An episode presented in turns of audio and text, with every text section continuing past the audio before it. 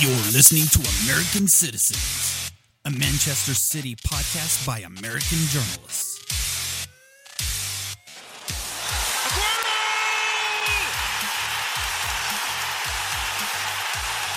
Sergio, the saviour again.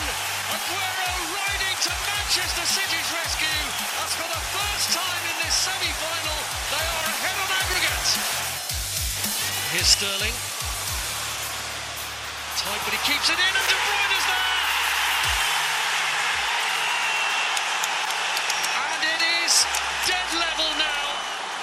Manchester City are still alive here. Balotelli, Aguero!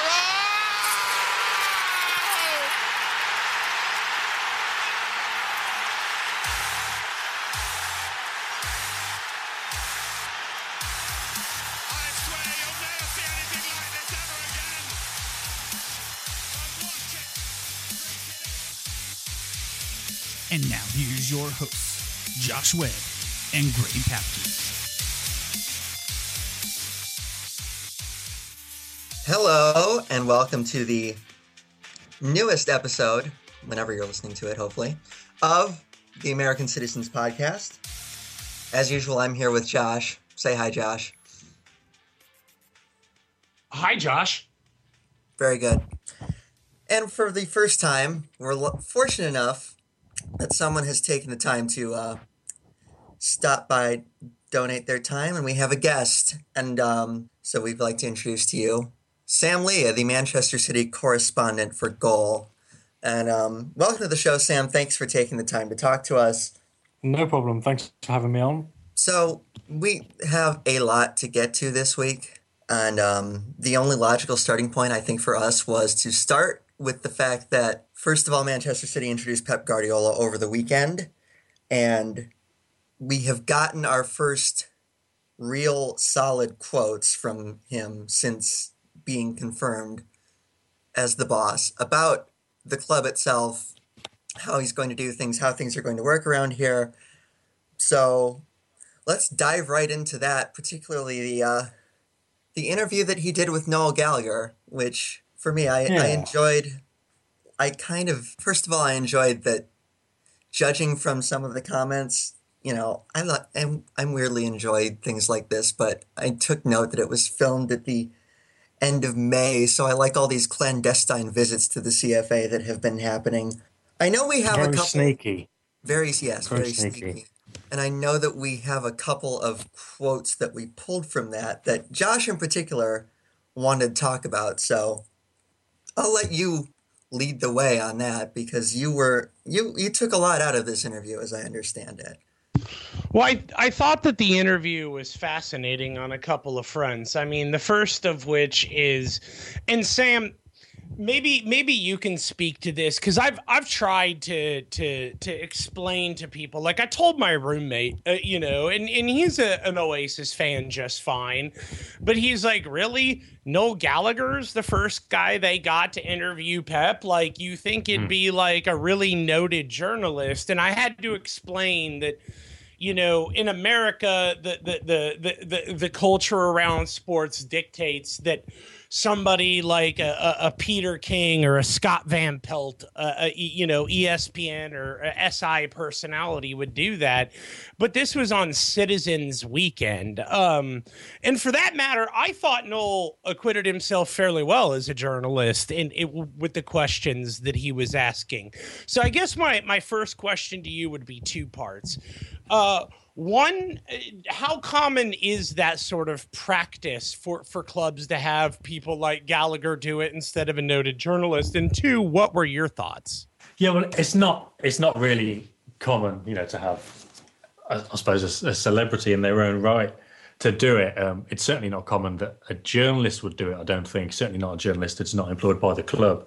Um, you see, with Mourinho today, uh, United are doing uh, a separate exclusive interview with you know the the guy who commentates on their matches and you know does all does all their games, Stuart Gardner. You know that's very much an in, an in-house thing. So the alternative for City probably would have been somebody who does their you know their media channels to do it. They certainly I don't think they would have thrown it open to one of us journalists or even some of the more experienced guys. Certainly not even more more experienced than me. Uh, yeah, I don't think any of us would have would have got a sniff of doing it. Um, the fact that they gave it to Gallagher is, I mean, I quite liked it. You know, like, like I say, it wouldn't have never occurred to an English club, I don't think, to have to have thrown that open to to a journalist on the outside. Um, and if they were going to do it like this, uh, they obviously wanted to do the the quirky route. And like I say, it was the whole Citizens Weekend. Uh, so I think I don't suppose there would have been too many better people to do it. You know, Gallagher's always cropping up at the at the big city games, and you know he's becoming more and more prominent of a a celebrity fan. And he so. definitely knows his stuff. Like, yeah, I mean, don't don't he's not one of those like in America we have Spike Lee who shows up.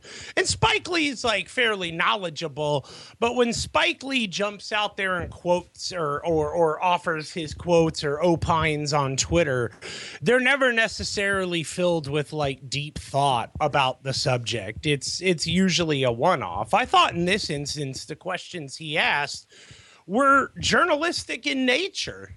Why why did you choose to come to City now? Um, and how tough do you think the task is going to be? I I choose Manchester City where they want me for a long time ago uh, because Txiki and Ferran are here because I know them for a long time. I played with Txiki and uh, Ferran was aboard in my first period in Barcelona and uh, the challenge is uh, play as best as possible. Uh, always will be our titles or our good successful will be consequence in our way we're going to play. And I want to convince uh, these guys uh, to play as best as possible uh, and and try the the people who not just Manchester City fans, of course, but the football fans in the world can be proud to see us how we play. Yeah, and the good thing was, you know, that there were a few where it wasn't just it wasn't just soft. It wasn't just the kind of questions that, oh, you know, how great is it to be here, and is it a dream come true, and this kind of thing that you'd expect from most Premier League clubs these days.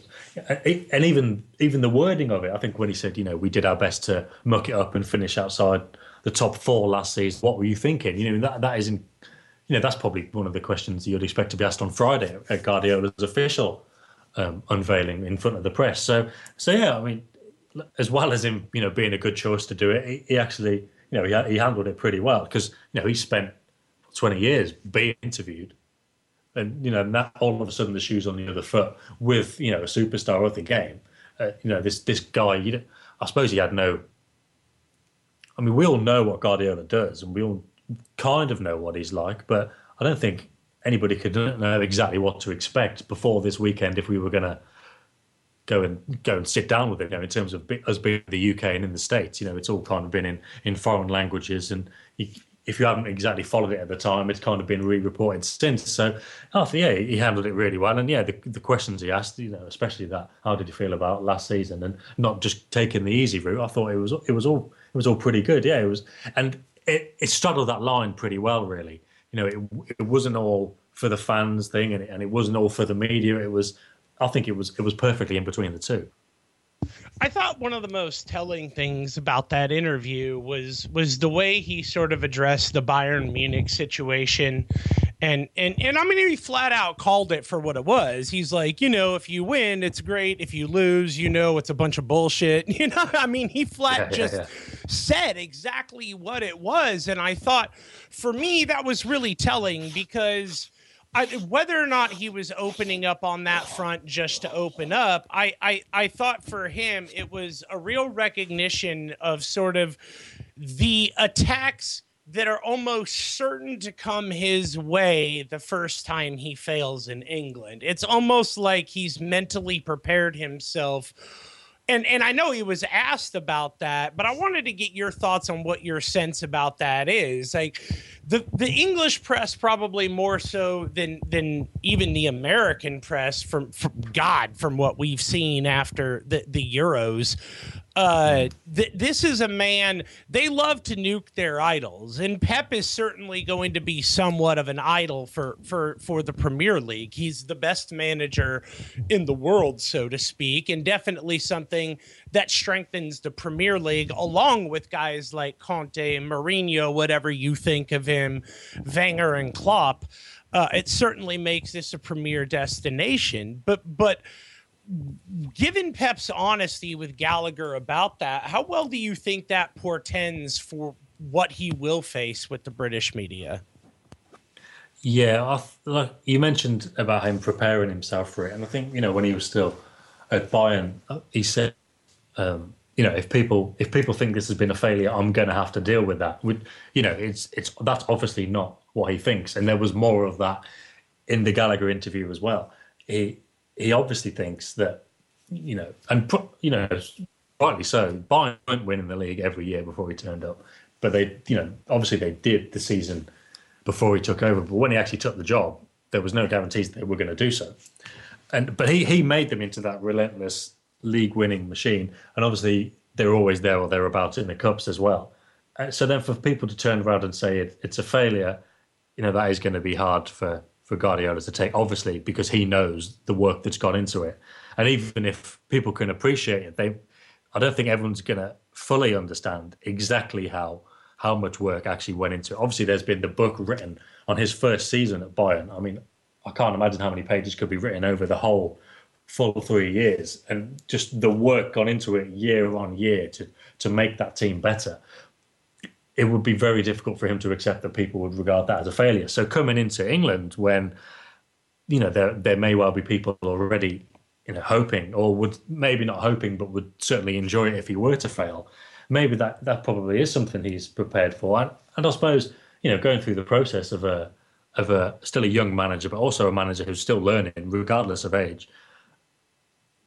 It's probably the first time he's had to deal with these these feelings and this kind of reaction because at Barcelona, you know, everything everything pretty much went his way. And if it didn't go his way, like when they lost the Rey final to Real Madrid, they won the league and the Champions League anyway, so it, it didn't really matter. Uh, obviously, I don't think it's going to be that straightforward in England. There's going to be a lot more challenges, but he's certainly he's certainly heading in with that mentality that you know people are going to be looking for him to fail or maybe expecting him. You know, the, another part of his answer was, you know, the, you know, some people in Germany as well as as well as in England are saying you can't play that style in the Premier League; it's too demanding. But he says, why not? You know, I'm here to to try and let's see how it goes. He's going to be, you know, he's going to be wanting to to prove to himself first and foremost that he can do it his way and that he can be successful. But he's going to want to prove to the people who he knows will think that he can't do it. So, I mean, that can only be a good thing for City, surely. And I think we may want to come to this later on, but you know, Fer- Ferran Soriano, the CEO, gave an interview over the weekend, and as we all knew, Guardiola was never going to turn up on the first of July when his contract starts and go, okay, right, where do we start? Basically, as soon as Bayern won that German Cup at the end of May, he was he was focusing on City. And Soriano has said he, he had to tell Guardiola at some point between the end of May start of July, look, you need a vacation because you're focusing too much on City already. I mean, that I think that kind of that speaks volumes as much as anything else.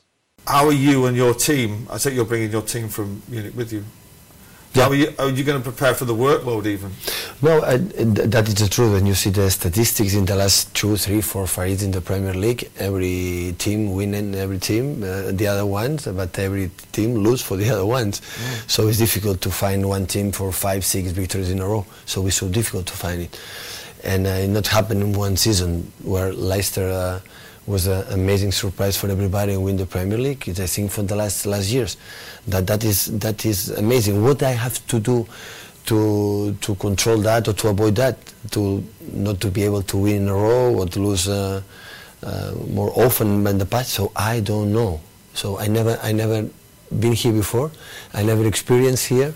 So that's why I'm here. So to to if we are able to win one game, and after three days uh, later said why we cannot win again, and one week later why we cannot try again to win like we did in the last two games. That is the the reason why I'm here in England, because in Barcelona, in Bayern Munich, in in Spain, in in, in German. We were able to do that. And maybe the people say, ah, because we were in Barcelona, we were in Bayern Munich. So yeah, that's true. But uh, people say you will not be able to do that in, in England. So okay, let's do it. Let's go into try it. Yeah, and you know, before we move on, I, you, you brought up a couple points in there that were outstanding. First of which, the the book that you mentioned. If if you haven't had a chance to read that book, I highly recommend it. It's called Pep Confidential. Um, the only thing I could think of today was when, when when they were showing the videos of all the players showing up. I'm I'm sitting there thinking these dudes have no idea what they're in for. Like get Yeah. ready, get ready to do rondos all day long. You know, it's just recalling that chapter of of the exercises that Guardiola and Buenaventura uh, put them through um, to introduce them to to to what football would be like. And there was that quote where um, I forget who it was that he pulled aside, but but he said, "Do you want do you want to learn how to play football?"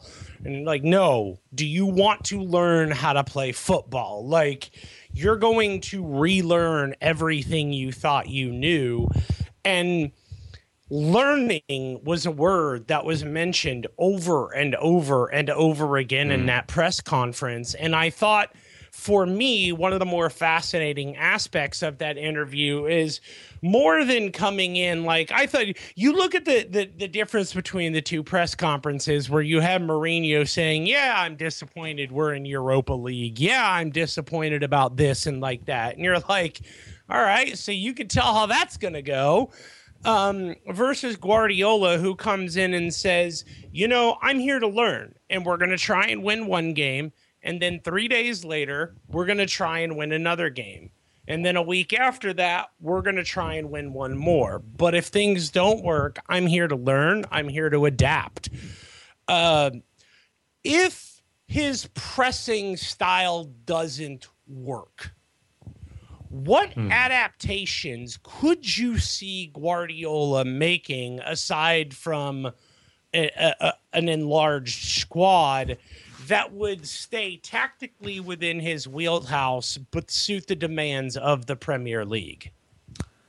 Jeez, what a question. Um, well, I'm su- I'm sure. First of all, I'm maybe trying to console myself here that maybe maybe he doesn't doesn't know himself, and maybe that's something he'd have to try and work out um, further down the line. For me to try and preempt that now, um, it's it's so hard because the two are side uh, are tied so intrinsically together. You know, it's it's using the ball quickly and getting yourself into a position where you use the ball. So if you were to lose it, you're in a position to win it back.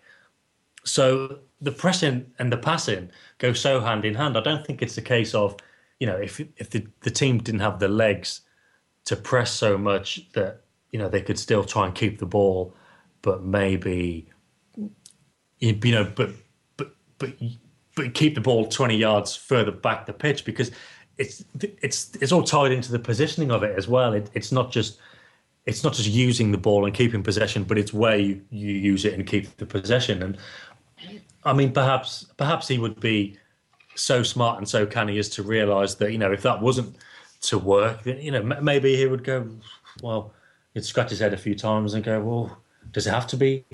Does it have to be counter attacking? Then do we use these these quick players to to switch up? Obviously, you know he's he's used Boateng as you know to to use the most prominent example of, of a centre back who can who can spring long passes from the back. He wanted Aymeric Laporte from Athletic Bilbao to do the same thing to to switch it. And I think Bonucci, the they- long passes. Rumors And about Bonucci, yes. too. Yeah, so so so perhaps you know there's the transferable skills there of fast players because obviously they've got Sterling already. Um, Nolito's not quite as quick, but you know he's he's no slouch. Um, De Bruyne's fast. Uh, Leroy Sané is- probably come to later, but is probably going to be signed as well. They've wanted Aubameyang, probably going to be too expensive, may not happen. But you know they're looking for fast players. So Put a then all of pin in the were to- Obama discussion because I want to Yeah. circle back to that in the context of of Mourinho a little bit later. Yeah, sure. Um, but like, but like I say, they they they've got fast attacking players, and they've got people like Gundogan, and they're looking at people like Stones, and they wanted Laporte, people who can play long passes, who can switch things up. So you know, if if everything were to go to pot and they went back to square one, you know, a counter attacking game, God, I mean, to to look at this in black and white and say I've gone onto a podcast to talk Pep Guardiola playing a counter-attacking game is not going to look good. But if everything backfired and that's how it went, you know, there would be that option. But like I say, it's so difficult to separate the pressing from the passing and the intensity because you know that's what it's all about. It all comes together and that's why it's been so successful. And that's why certain players make the grade and certain players are never going to make it from day one. But like I say, there's enough options in the squad, and I think Guardiola's flexible enough. Even going back to his final season at Barca, when he tried three at the back, and you know he wanted to overload different areas using players in different roles. You know he's flexible enough that even something as radically different as a counter-attacking approach, it could work if need be. But I think it's mainly going to be, you know, you've got a big squad, but the majority of that, you know, extended squad would be young players. He's going to want those young players who can come in and make the contribution, particularly in like the League Cup. You know, the League Cup is something he's never have going to experience before. This, you know, third domestic competition. If I were him, and even if he gets criticised for devaluing it, which he will do, even though it's pretty much as devalued as possible, he should use that as a youth tournament. You know, City's youngsters, the under 19s, sorry, the under 18s are going to play in the under 19s, and all the under 19s are going to be in the EDS and reserves. Everyone else is either going to be in the first team or loaned out. They then bump the age group up. The under, sorry, the over 19s, the 20 year olds, 21 year olds. They should be the ones playing in the League Cup, which will then buy them a bit of time, and it will also help them contribute to Premier League, FA Cup, Champions League games. So the burden of the and the passing isn't so great on the rest of the squad. So I think that is how he could counteract that in the demands of the of the Premier League. How we could also improve the young players, and also, yeah, if it was to go to pot and they need to start again, then you know even something as direct and as easy as a counter attack could still work.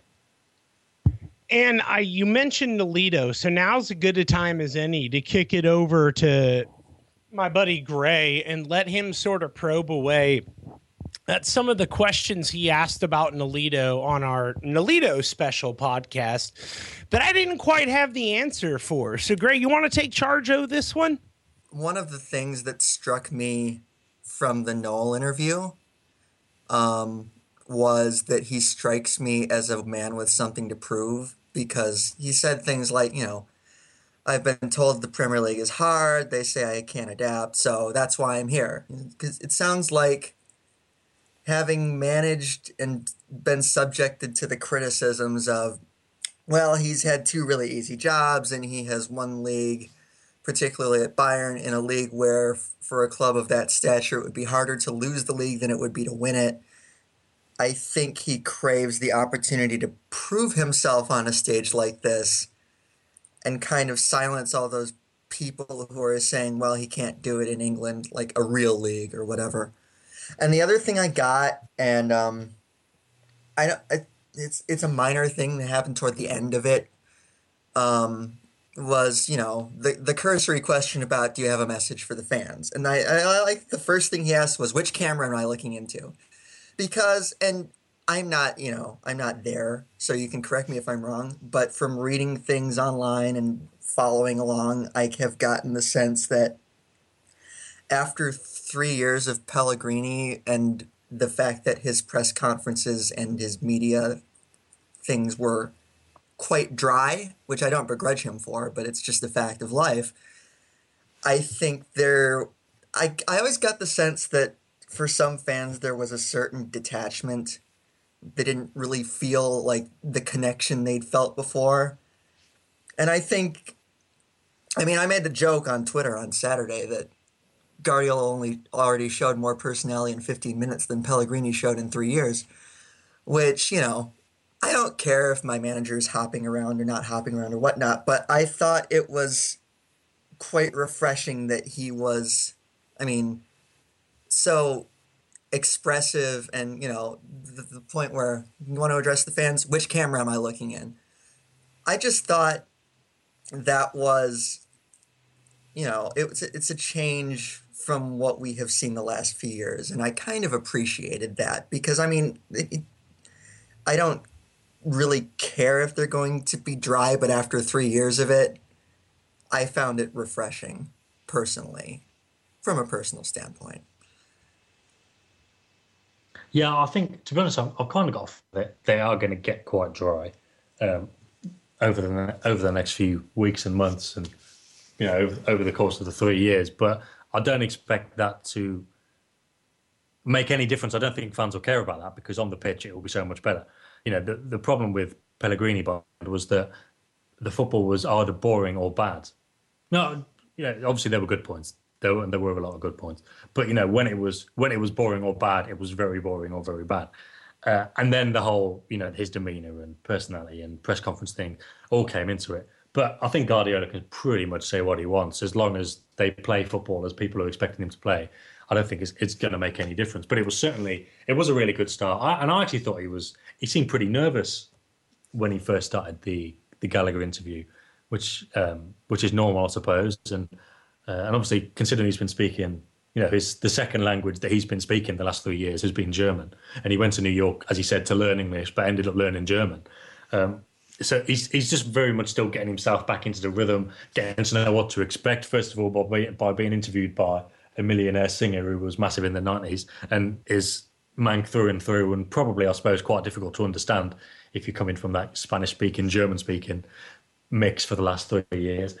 But also just just just getting to grips with the whole new club thing. You know, that was all on top of the language and the the surreal nature of being interviewed by Noel Gallagher. It's it, was it was a it was a good start, and yeah, I can see why fans particularly are, are lapping up how it started, and and I'm sure I'm sure it'd be pretty illuminating on as well if the right questions are asked. So I think there could be there could be potential for some clashes of culture over the next few years if you know if the English journalists like myself focus maybe on the narrative and on the story rather than rather than on the the issues that Guardiola sees as important, such as you know the evolution of the players and uh, the performances on the training ground and you know, their suitability to philosophy and, th- and this kind of thing. There'll be things that he considers important that maybe we don't, and then well, there'll be things we consider important that he doesn't. So that'll be interesting to see. But yeah, like I say, I, I think they might uh, they might get dry at some point, um,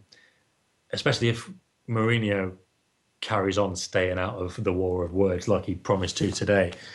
Uh, there might not be too much for him to to get his teeth into in terms of a controversy standpoint. But like I say, I don't expect the, the fans to worry about that at all. Yeah, I agree with that. As long as it's it's just it's people won't care as long as he wins ultimately. So we were transitioning over to uh, Nolito, and this is a question that I asked Josh on the last our our, our Nolito special, so to speak, and that was Yeah. roughly, um, while no, it's not squad numbers don't strictly correspond to a position anymore. There is absolutely still some significance in like the number nine shirt, the number ten shirt, number seven shirt, so on and so forth. Um, should we be reading into and reading anything into the fact that Nolito was given the number nine shirt, or is that just a thing that happened? In in terms of if is he going to play centre forward next season? In terms of his role and if it is significant toward, you know, is he going to be hmm. playing centrally, playing wide? Is that Neither some- one of us believe in any shape or form that he's going to displace Aguero. But No, I don't think he's he's not a, a Wilfried Bony replacement either. I don't think, but you know, I guess what No, that it's- that made me wonder what they have in mind for him role wise.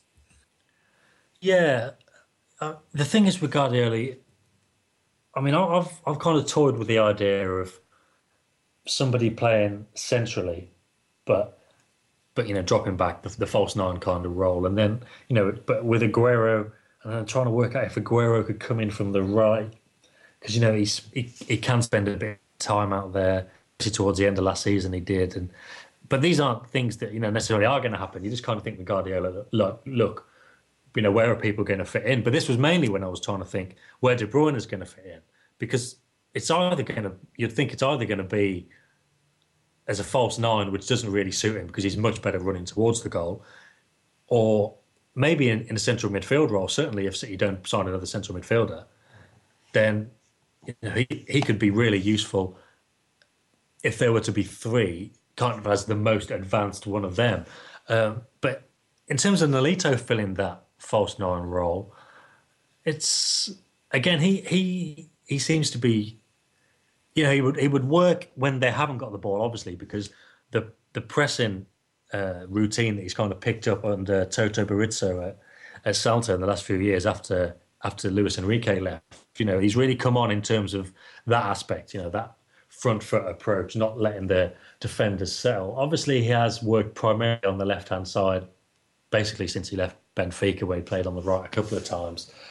Um, in terms of reading into the number nine, I'd read more into the fact that Guardiola's the manager and he could try anyone anywhere, rather than the actual number itself. I'm trying to look at you know the alternatives he could have been given, because you think Kolarov would probably go, and then you've got eleven there. It seems like uh, yeah, Gundogan's getting sixteen. Uh, I'm not sure about the numbers. I, am not sure about them. Uh, as a, a, number nine, I wouldn't be surprised. And again, you know, you talk about squad rotation and the, the demands of the English game. I don't think we'd be surprised if he were to crop up there. He's he's obviously come in for a number of reasons. Obviously, one is because he's very good on the ball. Uh, two is he's very good without the ball. Um, so, and three, he can you know he can teach the other players such as Raheem Sterling how to do that, particularly from the left hand side. Uh, and also, you've got Leroy Sané who might well come in, who's 19, 20. Can I, can I ask a question about that while, while it's up? Because we had talked yeah, yeah. literally about that exact thing that Nolito much like that book that we were talking about earlier, where it was it was Thiago or nobody. The mm. primary function of Thiago was to sort of be that on the field liaison, letting players know what's expected of them in this new style, which is what I think Nolito is meant to do. He's going to be that role. Yeah. Um, but my, my my question is why do people insist on placing Sterling on the left? What what what's the obsession with putting him on the left when it feels like he is a right winger? Why why are he constantly on the left? Uh, well, I suppose we might get to this later on as well. I don't I'm not really sure if he's either because the way you know the way he hits the ball when he comes inside in terms of his finishing, and I know there's a lot made about his finishing and how it's not that good, but it, you know it's actually better than what people think. But you know it's not it's not great, and the way he hits a ball when he comes in, it's not like you know when Pedro would come in off that when he played on the left hand side for Barcelona. It's not it's not the same kind of left to right finish. It's he's not really suited to that. But at the same time, I don't think he's really suited to the right wing either. Um, you've got it. you'd have him using his pace to go past people, but then going away from goal and having to put a cross in, and his, his crossing's not particularly strong. In fact, his well, his crossing last season was pretty bad, but everyone at City was pretty bad because City didn't really have a crossing strategy other than just to get to the byline and clatter it across as as low and hard as possible. Um, but you, you're right to an extent that people have just assumed that Sterling's going to play on the left now, and that was mainly a Pellegrini thing. You know, obviously Brendan Rodgers played him everywhere, um, and you can't you can't imagine Guardiola's just going to come in and do what, uh, what Pellegrini was doing. So there are you know there are a number of options available to him, I think, but I do think the left hand side is probably the way they're going to want to do it, and especially if you know they bring in Sané as well because then Sané is left-footed and can play off the right. So you've you've you've then got the inverted wingers who come inside and the fullbacks who go outside and the striker who drops off for the for the for the wingers to run into. I, I, I do think that I do think the left is is probably Sterling's the best place where he can get get some joy. Uh, I I don't think there's going to be a number ten role next year for anybody to fill, let alone Sterling, and I don't I don't really see it on the right. What, what I mean, what do you what do you think about him playing on the right hand side? What makes you think that that you know that that's where he'll be long term or could be long term? I I just kind of feel like coming in from the left, he he doesn't quite seem to feel as confident as when I see him coming from the opposite direction. It seems to be a lot more hesitation. There seems to be uh, maybe a bit too much time spent on the ball thinking about his next step, w- where the defender is just like, all right, dude, well, while you're thinking about it, I'm just going to shut off the ball and take it from you. And and that's sort of what leads to him being fouled so much is I think that he spends so much time on the ball thinking. And but I also know through that book that what Guardiola likes to primarily do with his wingers in those situations is limit them to about 40 yards. He likes to hmm. reduce the amount of distance that they cover, at least that's what he did with Ribery. So I don't know how much of that is then going to trickle over. But one thing you did say in your response that has me slightly concerned is that you don't think there will be a functional number 10 next year, which oddly enough seems to be the general consensus of De Bruyne's best position. So what then? And and I'm not trying to necessarily steal the con- steer the conversation away from Nolito, but in the context of adding Nolito on, what does that then do for De Bruyne in terms of displacement? Because we've all seen that number ten is unequivocally the finest spot for him. Yeah, well, the, the good thing is with De Bruyne, um, you know, if if Sterling doesn't quite work out for Guardiola, and you know, there's no reason why he won't. Uh, well, there's not too many reasons why he won't.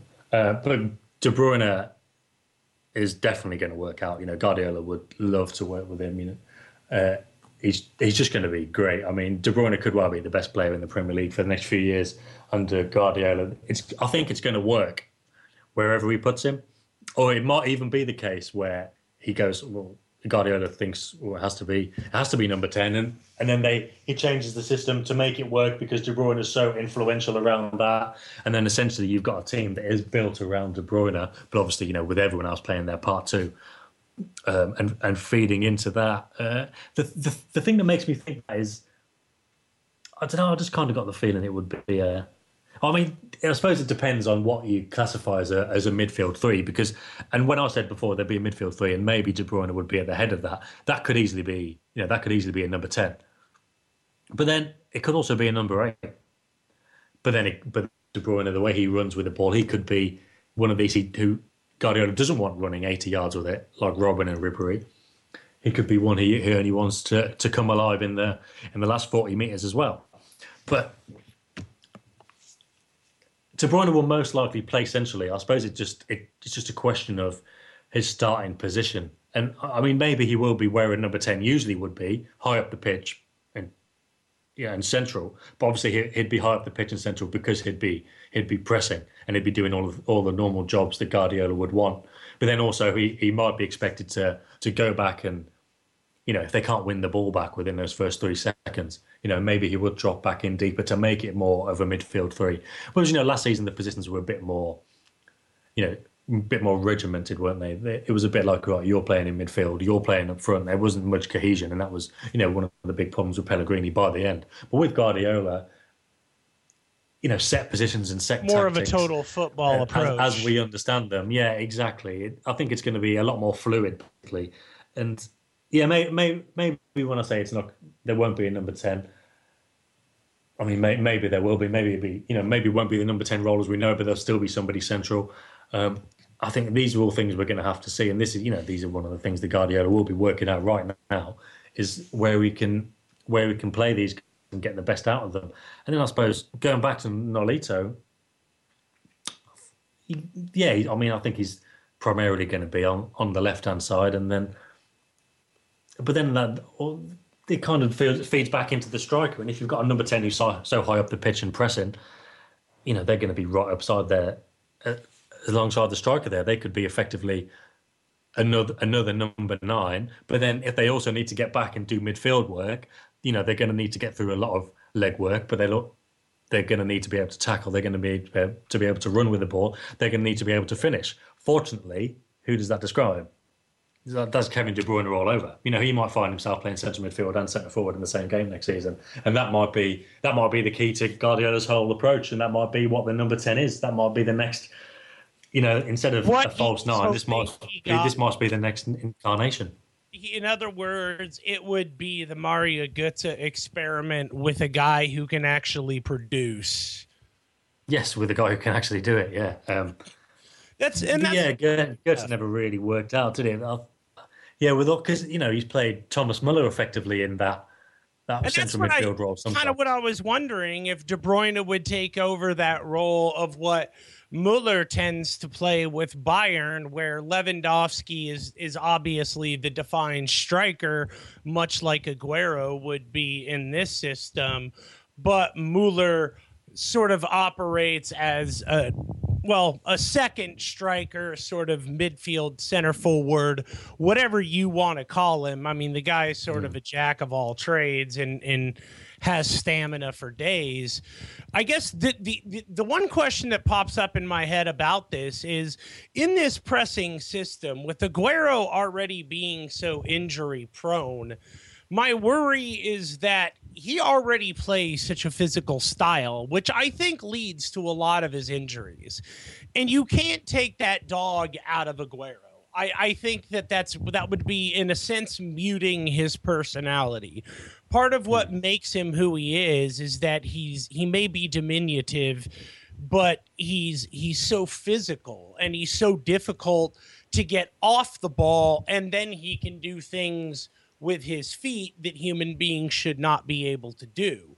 And I don't mind him moving forward and pressing, but I can't help but wonder if if you think this may lead to more injuries down the line for him. Yeah, well, Guardiola's squads, especially at Bayern, they you know, they did tend to have a lot of injuries, and and these things are part and parcel of the playing such a, a high pressing, you know, high intensity game. Uh, and with Aguero, with them all normally being muscle injuries, I know a couple of years ago I went back to him having the knee injury, which fortunately seems to have got over, but but maybe the, the muscle injuries are part of that. Um, I suppose the short answer is is yeah, I think we can probably expect Aguero to, to miss as, as much of the season as as much as next season as he as he has done the last few, and then and then it will come down to uh, yeah whether Nolito plays as as a as a number nine as it says on his back, or whether he trusts Iheanacho to go straight in there because there's not going to be anybody else. It doesn't seem. all the players have only great things to say about you. How do you how do you balance out kind of driving the players on yet still retaining their affection and respect? Is it is it something that just happens, or is there is there is there like a trick that you do, or So I don't know. I don't know because I don't know. It's, it's difficult to, to think about uh, what do you think or what the people think about you. So I don't know. But but I think they know I am here 24 hours thinking uh, and, uh, about them. So uh, I, I love my job. I love what I do, and they have to know. No, They have to know. They will realize I am here just thinking and working for them. That is the, maybe the reason why at the end some of them, because the people doesn't play, they hate me. So that is what it is in all the managers in the world. But normally the people, the people, uh, uh, you know, who try to, to, to understand the game or, or try to, to know what we do that and not the other, you know, the other situation, they, they, okay, we have a good relation. because I read I, I you know you read somewhere that uh, I don't know I think it was a Bayern Munich player you'd signed the guy and he turned up at first day training and you said to him are you ready to play football? And he said yeah. And you said to him no but are you ready to play football? That's like Star Wars do you know what I mean that's like like a Jedi mind trick did you Jedi mind trick him and like confuse him into being a great player I think he ended up with like the winger Douglas Costa wasn't it like one of the best now Uh, yeah, but some do of you, them. do, I mean do you try and get inside players heads and Of course, at the end, our job is to convince the other guys, or to convince the guys uh, that is the best way to, to go to the, the cross the road. So that is what it is. So the tactic is important, and uh, the trainings and the facilities. But at the end, is how I have what I have to do to convince you. Well, I think that's a perfect segue, Grey, unless you have anything more on Nolito to, to sort of jump in and throw around some, some transfer talk discussion. Or do you want to, to, to go into Raheem and then transfer talk? I feel like we could save Raheem for last. It's the heavier of the topics. It is the heavier of the topics, so we can do that. Um, so the lighter fare, the transfer talk, and um, and you mentioned earlier the uh, Sam the Soriano quote from that he gave to the BBC over the weekend, where we have two in and we have two more in advanced stages, but players don't like to announce after the Euros. Um, I think most people, most supporters took that to mean John Stones and Leroy Sané. Um, you both two guys that have the names have already been mentioned here. So you know, are would you say should should we feel obviously these things are never done until they're done. Things can change as we've seen in both this transfer window and the previous summer's transfer window. But are we feeling pretty confident that Stones and I know the BBC had something on Stones this morning as well about how he wants to play for Man City, hmm. um, as well as Sané. Do we feel good about those players quite possibly coming to Manchester City? Yeah, definitely. I, I, I'd, I'd be surprised if if they if they weren't two of the players that Soriano was talking about um, regarding the the story today about Stones having made up his mind. As far as I know, he, he's made up his mind for a, for for a good long time. I, I think he's he's always, or certainly as long as Guardiola's been confirmed as the next City manager, I think that was pretty much enough for him to to uh, to turn his head. Um, it doesn't seem like Everton are gonna resist this summer. Obviously, they're going to want a lot of money, and the figure now we're up to is fifty million pounds. But it doesn't seem like they're just going to knock it back and knock it back. I think part of getting Koeman in would have been to say, uh, we're going to sell John Stones, we're going to have 50 million, and then we can rebuild from there. And, you know, it's it's going to be in your hands to rebuild. Um, and as for Leroy Sané, it's gone pretty quiet in Germany, but you kind of get the feeling with Germany, they're not. You get the feeling their press wouldn't peddle transfer stories and this kind of stuff while the player is involved with their own national team at a major international championship. It just doesn't seem like the German way of doing things. And I mean, the way Bild have carried on recently about whoever it is, whichever player, whether it's Sané or Aubameyang or whoever else, oh, the club are only going to sell for 60 million euros, 70 million euros. Oh, and or then if it gets done, oh, this is this is the mega money that um, the United or City or whoever would pay. It's the same with Mkhitaryan. You know, I think they revealed his wages the other day, but I think that's just come straight from the clubs. The clubs want it out there that you know they want a lot of money for him, or oh look, it was only big English clubs with all their money who could actually afford to pay this crazy stuff. Don't pin it on us for selling him. But like I say, even that's gone all quiet because I don't think they want to go through that while Sané's at, at the Euros and taking part with Germany. But as soon as it's finished and Germany could well win it, then I think it's it's going to be one of those. It's been on the table long enough. As Soriano said himself, you know these deals are far enough down the line. Um, Sané could probably go on holiday, tell his agent, look, sort it out, and then he'll fly in just as Nolito did last week, take his pictures at the training ground, do an interview. Maybe well, maybe he'll do that and then go on holiday, like exactly as Nolito did. Um, so yeah, those two they've you know they've been in the pipeline for a long time.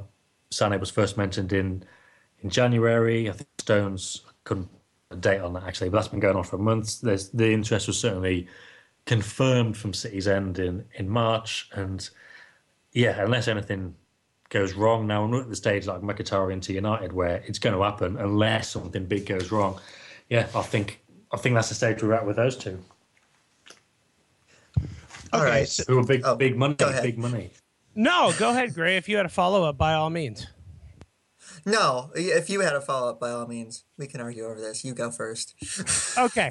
Um, so my question is sort of tied to a little bit about what Mourinho have said, in addition to what Telegraph seemed to be reporting about United's very serious interest in Pogba to the point mm. that they've told Juventus they're willing to to match their obscene three figure uh, uh, or I guess it would be six figures, six plus figures, eight, nine figures, uh, uh, asking price. But okay, let's assume for a second. I don't know the the veracity of that. I don't know if if that seems to be true. Uh, thus far, Mourinho does seem to. I, I mean Zlatan, I'm not overly impressed by as a signing. He's a 34 year old who I would argue had mixed results at the Euro. You've seen my impassioned tweets about him. Um, I I do think that when City played uh, uh, PSG over those two legs, that if if Eliaquim Mangala can you know basically silence you, that makes me wonder how well you're going to do in the Premier League on a weekly basis because certainly that physicality is going to be matched weekly. Uh, so it'll be curious how he holds up. But I do rate Mkhitaryan as as a great signing. Um, I know Dortmund were you know resigned to losing him, uh, but in the event that that all of a sudden, as you say, Juventus sort of look at United offering stupid money, and you're just like, at what point can you not take that? You know. Does that sort of force City into a move? Because at that point now, United have will have signed a world class player, and to our mind, and we talked about this on our, I think it was our debut episode, or or maybe it was in reference to Nolito. Uh, well, I don't every signing every player as a world class player is stupidly impossible, and and fans who expect that have it obviously a loose grasp on reality. But at that stage, United will have signed a world class player, and it will be the first world class player really signed to Manchester since Sergio Aguero. So, does that then force City back to the table, maybe with somebody like an Aubameyang, because you cannot let your rival get that much of a beat on you because there is no denying that Pogba is a talent. And whether or not United put it all together this year or Mourinho fades out in three years is immaterial to the fact that Pogba would be on under contract with United, who would be all too happy to extend it at every possible opportunity.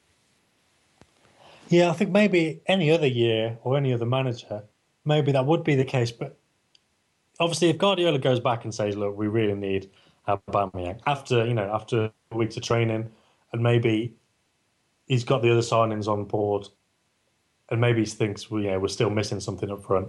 Can we get Aubameyang?" And if City go, "Yeah, okay, we probably can," then they'll go and do it. I don't think, you know, I think it's dead for now, but it's altogether dead. But it would require a lot of money, especially as you know, Dortmund have already sold three massive players this summer.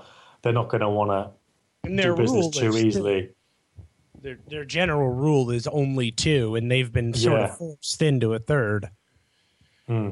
But then, but then, in terms of you know seeing Pogba go to United and then City worrying about matching that, I don't think so because you know if Guardiola, if it goes the other way and you know a month down the line and they've got all the signings on and everything seems happy and Guardiola thinks Look, I'm happy here, and even if they were to sign, you know maybe if they were to sign another 19 year old, but unlike Zinchenko who they're going to loan out most likely, you know if they sign someone like Sané who's capable of contributing straight away. Somebody like Bazoer, the I don't think I pronounced that correctly at all, but the Ajax central midfielder, if if he's happy with somebody like that, or even one of the the 19, 20 year olds in the youth team, then I don't see any reason why City would go and throw money after Aubameyang or anybody else just to kind of keep up in the in the headline stakes with United because they've firmly bought into the Guardiola philosophy and the plan and the project and all this. And if Guardiola's happy with how it's going, regardless of the profile of the player, then City themselves will be happy and they won't. I don't think they're going to be forced into spending big money on players they don't necessarily need. And, you know, whether it's, it, I think it's all going to depend on whether Guardiola is is happy or not. But if he can identify somebody else who can do it, that costs less than Aubameyang and isn't a big name, isn't a name that's going to rival Pogba, isn't a world class rival. Even you know somebody like Nolito hasn't really caught the imagination. But if it gets to August and they need somebody else, another Nolito, then I think City would just do that. I don't think they really need to get into fighting United in terms of headline arrivals or world record fees. I, I just don't think there there's any appetite for that. And I'm and I'm overjoyed to hear that because if you're going to buy into the plan, then it makes sense to execute the plan at every level, which, you know, Guardiola, it's not really his style to go out and sign, you know, a billion world class players. Even with the players he signed uh, this past year uh, for, for, for Bayern, you look at him. Uh, you know, Douglas Costa, Kingsley Coman, etc. I mean, these are obviously not world ball. I mean, they are world beaters, but you know, at the time, it wasn't it wasn't necessarily viewed like that. It certainly wouldn't grab the same headlines as as say a Paul Pogba. So I am relieved because it does seem that throwing money after a name uh, uh, it hasn't really helped City with with guys like Otamendi and Mangala. But I look at Mangala, and maybe I'm in the unpopular uh, camp on this one, but I would prefer, and I know that Grey has has talked about this. We're we're sort of in agreement on this. I would prefer Mangala to stick around for a year because it is my belief that what's wrong with him is upstairs. You you simply do not find defenders that have his size, pace, and strength. They do not grow on trees. Um, but if if if Guardiola can't get him going, get him going mentally in in the proper direction, then at that point you cut your losses and move on. And I would even be fine if he decided that in, in the uh, the winter transfer window. Just hey, I've tried for a half a season, but I do think that there's too much of a potential for Mangala to end up like Boateng, and that would piss me off. Yeah, I mentioned that to somebody else earlier on, actually, that, you know, he, he, could well, there could be that kind of stark transformation. And yeah, the example I use, half jokingly, to be honest, was, you know, Boateng at Mangala. But yeah, I think it's more a case of, in terms of the centre backs, with with the number that are there, and I know Kompany's come back and he's you know he's all up for next season as he was every time he he looked to recover. You know, City, I'm pretty sure would have been happy to sell him this summer, but then he got injured against Real Madrid, and that's going to be much harder to do. You know, politically because you know you're selling off someone who's injured, um, and also you know technically, you know, you- you're selling somebody who's injured, and who's gonna who's gonna take that risk? So you know, he it looks like he's gonna stay, but I don't expect him to stay around much longer than another year. Um, you've got Otamendi, who um, was, I was toying with using a quote from a British sitcom, but I won't because one, there's a lot of swearing in it, and two, nobody in the US would get the reference anyway, so I won't bother. But the thing with Otamendi is, he, you know, he was signed a year ago, and if you were to sell him on now, it looks bad. Um, so then you've got Mangala, who they wanted to get rid of a year ago on loan to Valencia, but he wouldn't go, um, and he didn't get any better last season. So he is the one really that makes sense to get rid of him. Um, But I even if you know, there's I would argue. I know what you mean. There's more raw ability there. He's he might be more suited to it than than Otamendi, but I just think you know there's politics to how football clubs are run sometimes. but when you look at this thing from and and I've said this, you know, covering American football, especially at the university level, where I, I argue that things are so much like international football, um, even down to just how recruitment goes.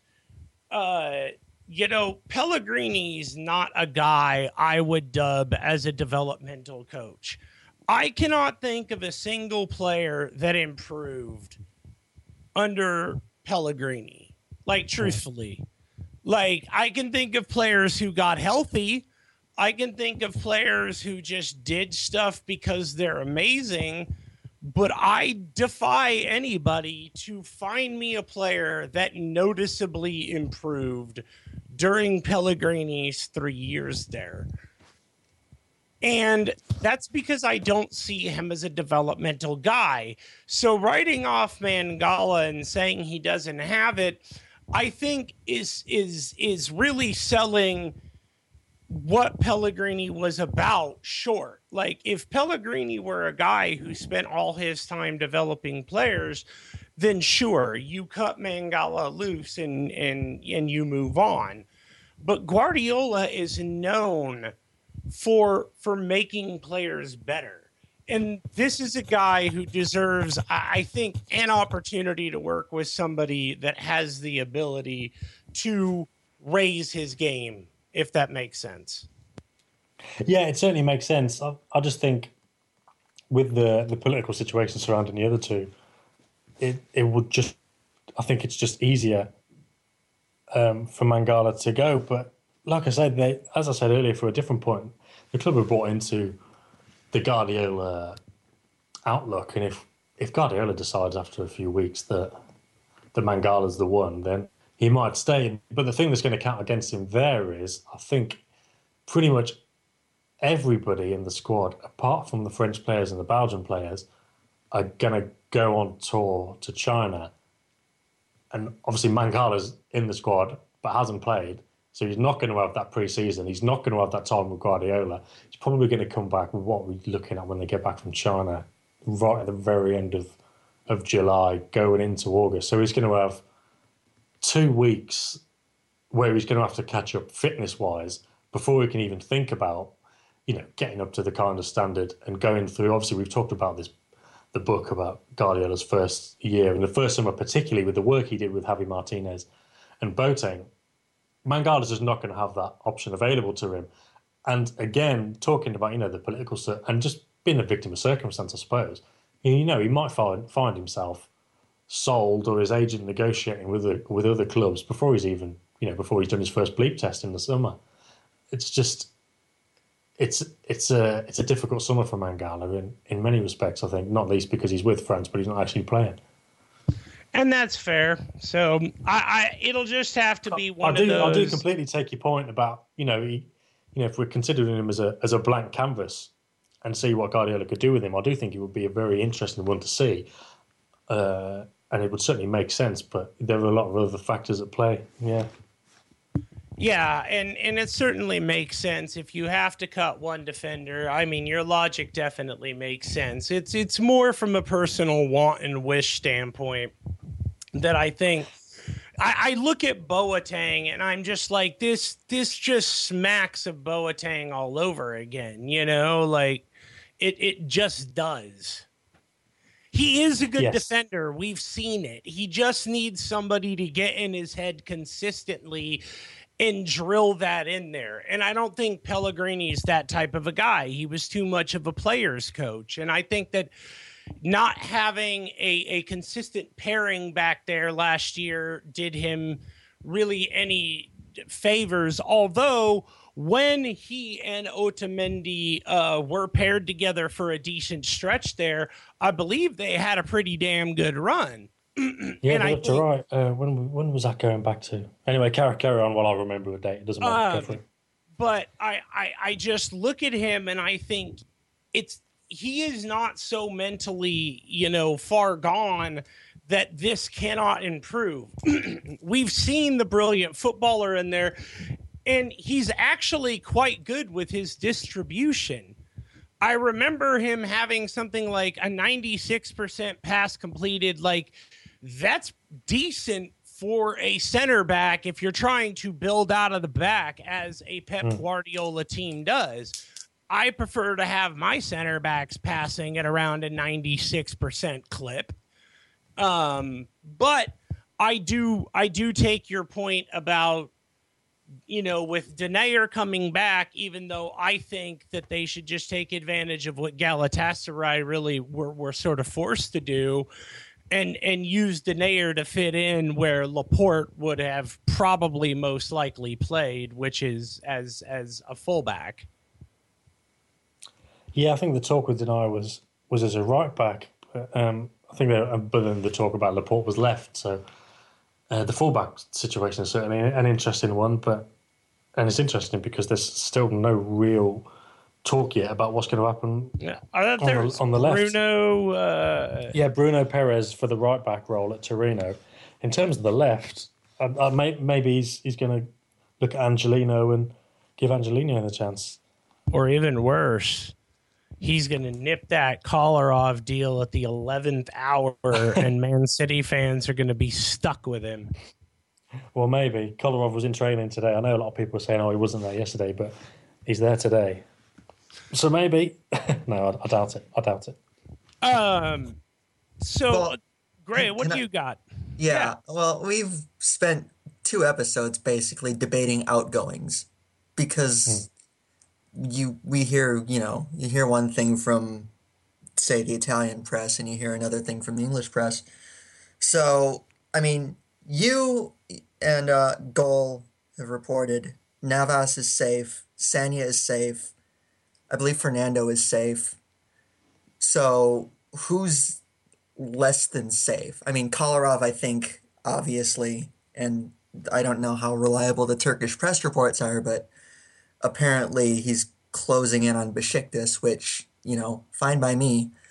But, um, you know, in particular, we've been trying to figure out what's going to happen to Yaya Toure because you hear one thing and one other thing. So, and another name that seems to be oddly, you know, possibly on the chopping block is Samir Nasri. So, who are we looking at as being less than safe at this point? Or do we even know yet? Do they even know yet? I mean, I'm sure they know. Um, well, Bony is less than safe. You know, Bony is Wilfried Bony is gonna go somewhere. You would expect him. He was the amount- implied. yeah.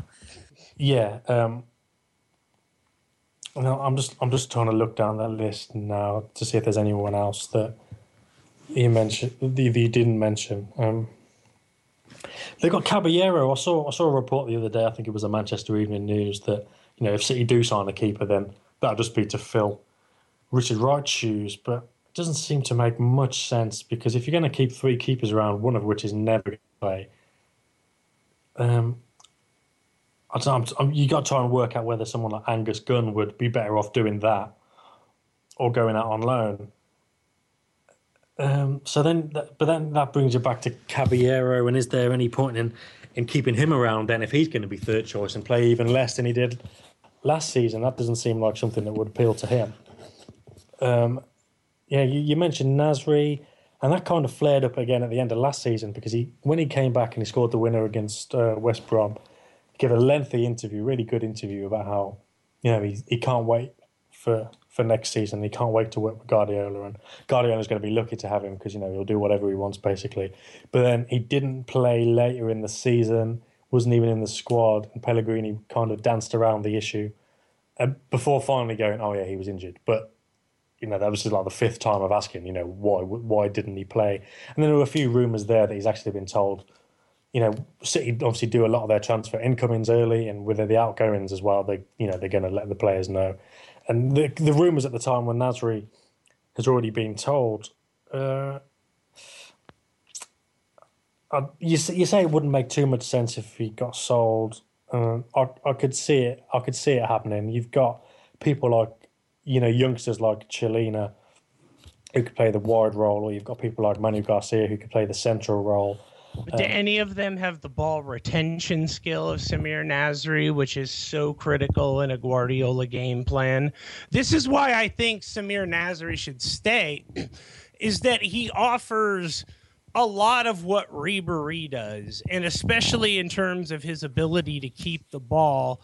I think probably more than Silva he might be like I would sell Silva and keep Nasri. And I know that there are people who would turn off this podcast after hearing that phrase. But I think the best years of Spanish Dave are behind him. And a lot of these injuries because he seems very disinterested in taking the requisite time off to heal. Like he just doesn't seem to care about it. So I'm not sure he's going to get better. And in that sense, I think Nasri, even at a European level, tends to play better. Yeah, I think Nasri's definitely got the potential in the coming years to play better than Silva. I think the thing with Guardiola is it's just it's the full package side of it, isn't it? And may, maybe there's a there's a mentality thing there that that he's seeing he doesn't like, and I think that has that's allegedly been the case with a couple of others. Um, but Nasri is it is it is a difficult one because a lot of the reports again seem to be that it's either going to be him or Toure, and it's which obviously points to the fact that a decision hasn't yet been made one way or the either or the other on either of them. Um, and with Toure, Toure is one that I've generally tried to steer clear of because not only you know you mentioned the Italian press saying one thing and the the English press saying another. I'm not even sure if Yaya Toure's own you know entourage, his own people, if they know, because you've got Seluk, you know, the loudmouth agent who's always saying he wants to go. I think Toure would be happy to stay. I think there's other people in his camp, other agents who would be happy for him to stay, obviously because it's very lucrative for them, even without you know getting a, a signing on fee from elsewhere.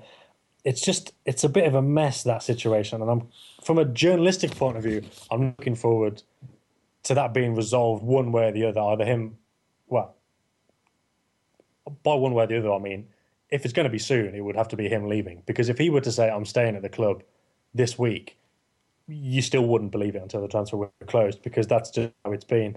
So with those two, I don't know. It, it appears but, from the but outside Dimitri that has decision been, hasn't made. oddly quiet, which has me thinking that like I'm quite wondering if Yaya didn't tell him like, "Hey, dude, shut the up right now, man. I'm trying to stay, and I don't need you screwing this up because."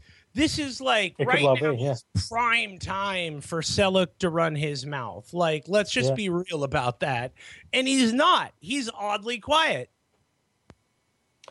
Yeah, but then I think I think there's this Chinese offer looming, isn't there? I think there's a Chinese offer looming for someone. want to go, and if you don't want to go, it's sort of a non-starter. It is, but the way you know the the way the agents are and the way that his agent is, it he might be persuaded into doing it, even if it's just for a year. Because I don't expect any of the players who have gone in the last year or so to do it for so long. I, I know it's a slightly different era, but Marcel Desailly, when he was finishing, you know, he, he didn't want to go to Qatar, but he, you know, he said, look, if I go to Qatar for one season, then that's it. We're, we're set up for life. And, you know, Toure's set up for life anyway, but the money he could he could earn in China would trump more than he could earn any, anywhere else. It's Iowa. Obviously, I think he'd be holding out for Inter, but again, with the Italian market, you never quite know, and it looks like they're looking at you know Gabriel Jesus now and and other targets, and and this is the thing with Toure. There's just so many different parts to this. I haven't nailed my colours to the mast either way because it's as far as I'm concerned, it's impossible to know for sure. And I think to a lesser extent, that's that's the same for for Nasri as well. Right. And, you know, Yeah. I think what we, we talked about, you know, the wages making it a difficult transfer, the fact there's only one year left on his contract. Um, so, you know, I thought Marcotti brought up something super interesting too. And he really I mean, he did such a delicate dance around it and it's and it's obvious why he did.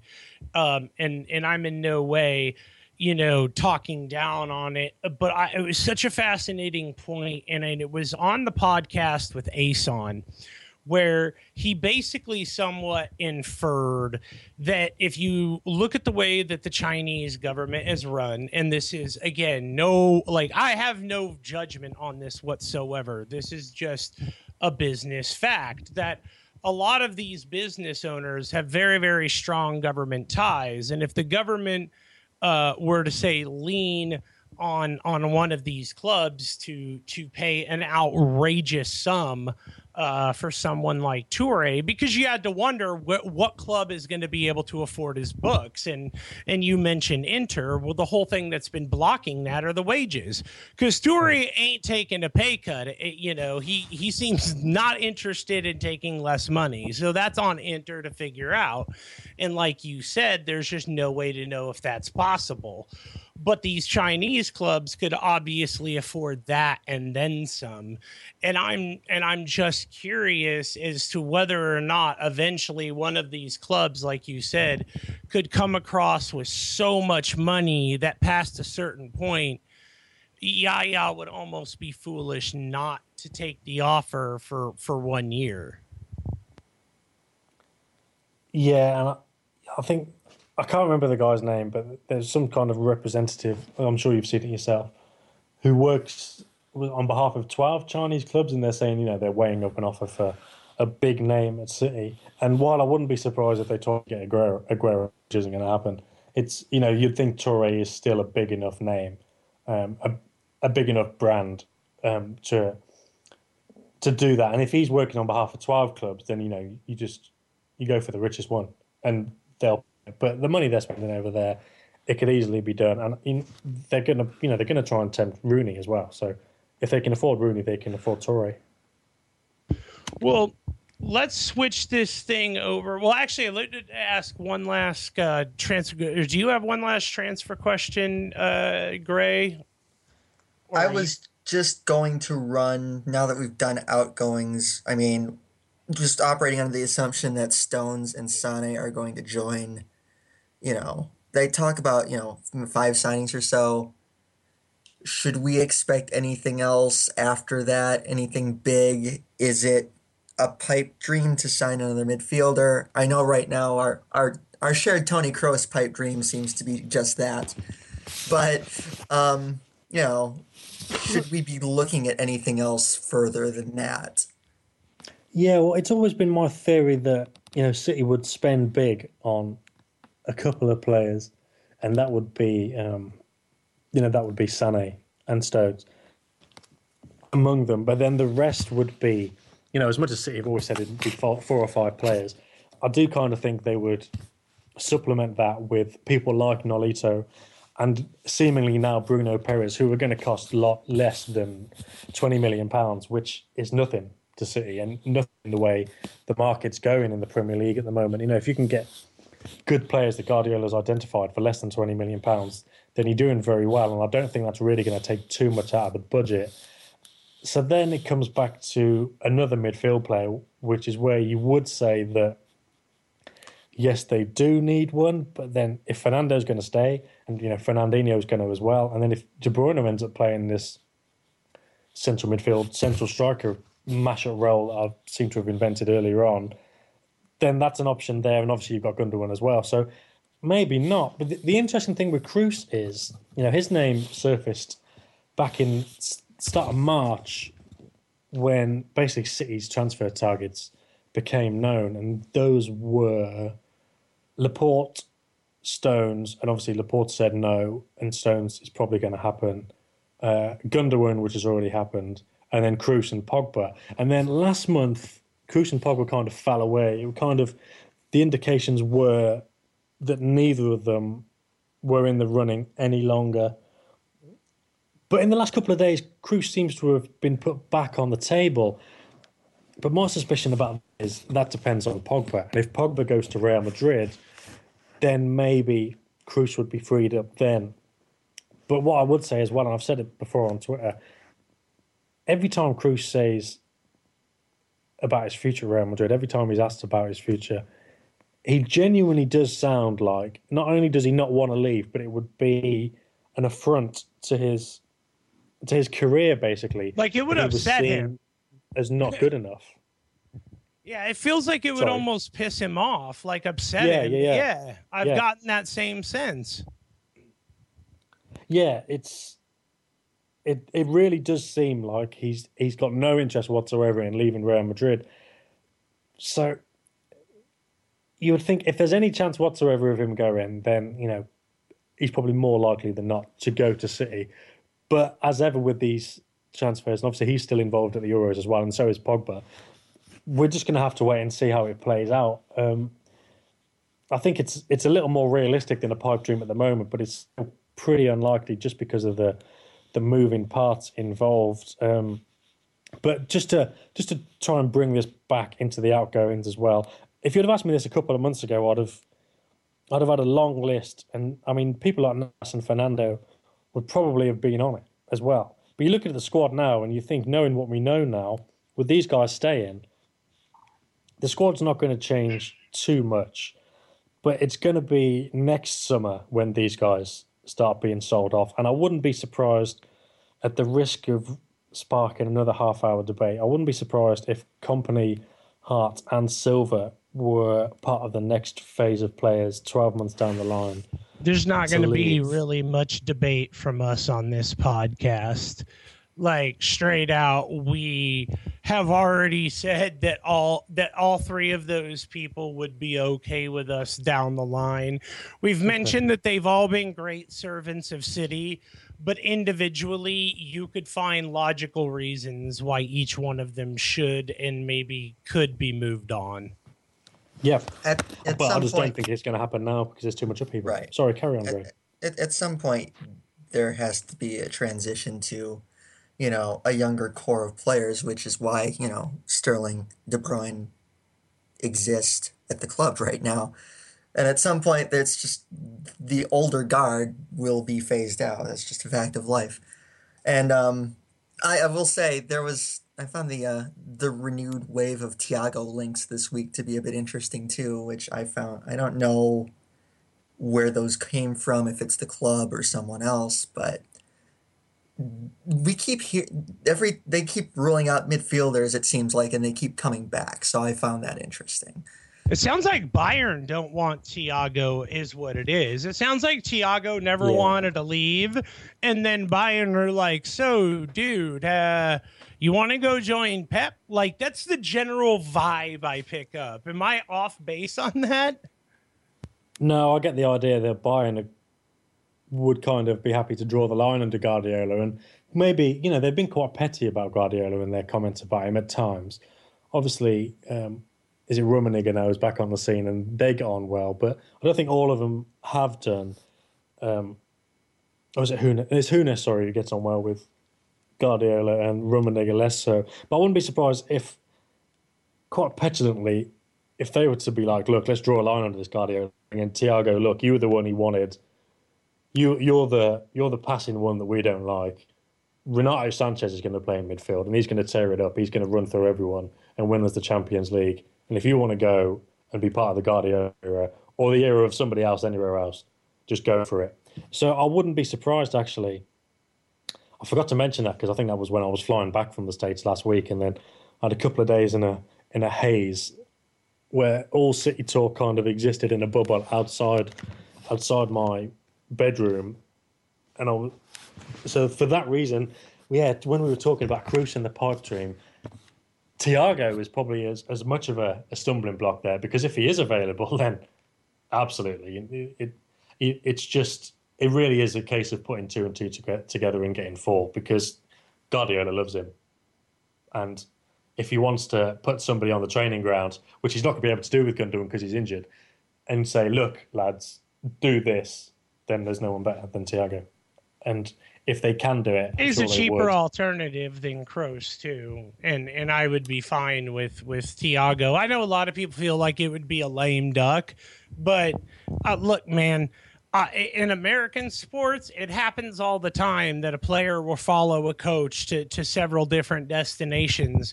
They just get on well. Uh, even in baseball, Grey, you know this: pitchers and catchers, you know, they'll they'll, they'll follow each other uh, uh, and and it, it just doesn't bother me like it bothers a lot of other people. I, I think that Thiago is an extraordinarily competent midfielder, and as you said, he knows Guardiola's demands inside and out. I don't see how you can go wrong signing him. I wanted him when he went to Bayern, and I mean, obviously, no one else really had a shot because he was always going to follow Guardiola. But I, you know, obviously, I would absolutely have no complaints over that.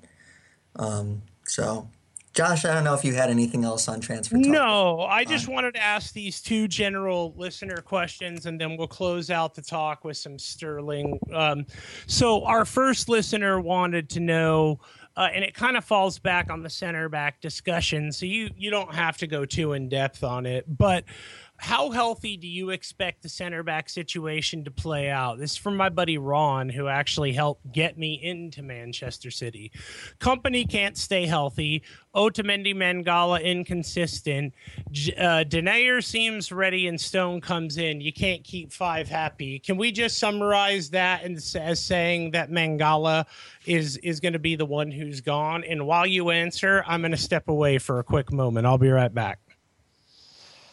Yeah, I, think we can summarise that that Mangala is is is going to be the one to go. You know, rightly or wrongly, as we've already discussed. I don't think it's I don't think it's a very healthy situation. No, I think you've got you know, like I say, with this with the politics surrounding it, and you know, keeping Kompany. Maybe if they don't want to uh, keeping Otamendi, maybe if they don't want to. You've got Denayer, who everyone was kind of big on based on the fact that he was doing all right at Galatasaray before he got injured. But then the way he played against Wales the other night, he was a shocker, and everyone's kind of thinking, well, is is he going to be a great option for next season? Even you know, even if he can provide the fact that he can play right back as well, I, I don't think it's too healthy. And the fact that City did want Laporte as well, and obviously because they could have played him at left back there was a factor in that. But because City did want two expensive young ball playing centre backs, and it looks like they're only going to get one now. Plus the fact you've got centre backs there who are maybe less than ideal. It's going to be a bit of a halfway house for a year, and if it was possible to ship out eight or nine players in one summer, bring in eight or nine, and expect everything to go well, then I'm sure that's what they'd do. But I think they're going to get by as best as they can do next season as best as possible, and then you know ship out the rest of the guys who, ideally, in an ideal world, they probably got rid of now. And I think that doesn't apply to any area more so than the defence. Cool. I am back. And the the second or the last question from our listener is he would love your opinion and this actually allows for a perfect segue into our final topic is he would love your opinion on how Pep will help Sterling reach his potential and where you think Pep may end up playing him which we dabbled on a little earlier in our left versus right discussion. Uh, but where how how much do you think Pep's influence can steady Raheem's nerves? I think he's probably one of the best coaches possible. Um, because in terms of motivation, you know, you you think the big ones are, are Conte and Simeone, aside from Guardiola. But there's a lot more, a lot more, you know, defensive side of it, and, and by defensive I mean kind of more tracking back and, and deep lying kind of thing. Obviously, with Guardiola, it's more a positional thing and where you stand when you've got the ball and where you, and where you, where you haven't got it. I, I'm I must admit I'm not really convinced about Sterling, and I've thought this for a few months now. And yes, you know there have been problems with Brendan Rodgers' coaching styles, and Hodgson's and Pellegrini's, and you know I'm not necessarily a big fan of all three. But then, for somebody like Sterling, he must be in a privileged position where you can say, "Oh well, you know he wasn't learning anything under his other coaches. He needs to work with Guardiola." Because how many footballers will actually get the opportunity to work with Guardiola? It's it's a pretty limited pool. Um, and it, that's the same thing for Mangala too. You know, if we're saying Mangala needs the best coach in the world to get the best out of him, then you know he's, he's very fortunate that he's going to get the chance to play. Point well taken. Point well taken. Sterling is such a difficult one because it it doesn't seem like the mentality is right. Because in terms of, you know, well, he's admitted it himself, hasn't he? And I, you know, I don't mean he doesn't want to be a footballer, but you know, he's got he's got the confidence issues. Um, and you've said yourself, you know, the way he takes a long time on the ball, and there's and the the decision making. Um, he's you know he said he's he's seeing the, psychologist during the Euros to to get help with that. Um, Guardiola is certainly one of the best people to do it. But as he said himself, going back to the Noel Gallagher interview at the start, you know, he said he's he effectively said, you know, I can't work miracles. You know, if if the player hasn't got it, then I, I can't make them have it. You know, if if they haven't got the desire and they haven't got the ability, then I'm not going to be able to find it. And I think that applies to Raheem Sterling as much as anybody else. Now, I think Guardiola was probably involved to some extent last year when they actually signed him. So I don't think City have signed him and then a year down the line, Guardiola goes, I wish they hadn't have done that. So I think I think Guardiola's probably quite confident that he can get the best out of him. I'm not I'm not quite convinced. I'm you know, I'm absolutely confident that he's gonna make Kevin De Bruyne one of the best players in the world. And uh, maybe that is, is easier to say because we're going on the hindsight of De Bruyne had a great season for City and Sterling didn't. But I'm, I'm just not. I'm just not really.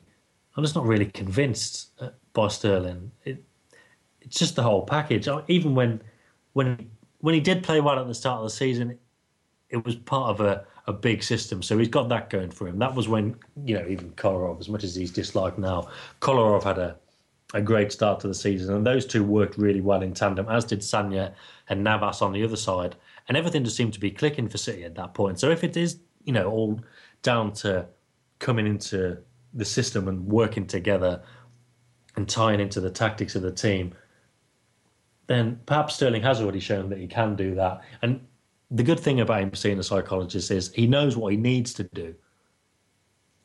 And if Guardiola tells him as well, then he's obviously going to be willing to take that on board. So, you know, everything is there for him to do it. He's not like some kind of some kind of tearaway footballer that we hear about all the time, who had all the talent in the world, but you know, let it go to waste. I think he he does want to learn.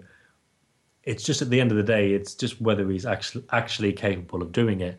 And I mean, that is what we're going to find out. And the way I'm leaning at the moment is, I'm not convinced it, it will work out. But what I will admit is, he's certainly got a great chance. You know, if if it, if it doesn't work for him at City, I don't think it's going to work for him anyway because there's not many opportunities to work with a coach like Guardiola. And in terms of the motivation side, but without having to go the other way, like like someone like Simeone or Conte, as much as you know, I'm not saying they they play bad defensive football, although you know Atletico aren't, aren't much fun to watch.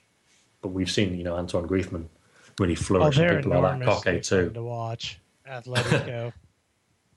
but yeah, I think working with Guardiola is ideal for for Sterling. And I think now we'll really see what he's made of. I, I can't give you an answer either way because you know I kind of think that it's it's not going to work out. I just kind of think it's not going to work out for him. But with Nolito there as well, you know, he's got somebody to learn from. You know, pra- he's got the practical example of what he needs to do as well as Guardiola telling him. So we'll soon see. And I suppose one of the good things about him playing so badly for England and England getting knocked out is that they will join up and be able to go to China and he'll be able to learn quicker than the French and the Belgian lads. I suppose that's one upside of this of this bad summer for him. You know, and that's totally fair. I I mean, I I'm not necessarily. I don't think Sterling is as bad as people have made him out to be, and I don't think he's as good as people mm. have made him out yeah, to be. You, you know, um, but I do want to get into to a little bit for our for our final to- topic of discussion here is sort of just this land basting that's gone on in the media. Uh, Gray, I know you were sort of really passionate about this. I'll, I'll do, why don't you take the lead on this one, and and we can just kind of snake in questions. Well, I think the the fact of the matter is that for a lot of people, Sterling has come to represent everything wrong with the modern footballer for whatever reason. I mean, we know some of the reasons. Um, a rather unsavory transfer saga, which was, as we've said, more Aidy Ward's doing than his. And, you know, just a kid who people talked for him and then he tried to do damage control and made it worse. But I think another, you know, and England's failing has not made that any better, obviously, but I don't think there's any debate that Sterling has been pulled out for criticism, rather unfairly singled out in a tournament where no one played well for England.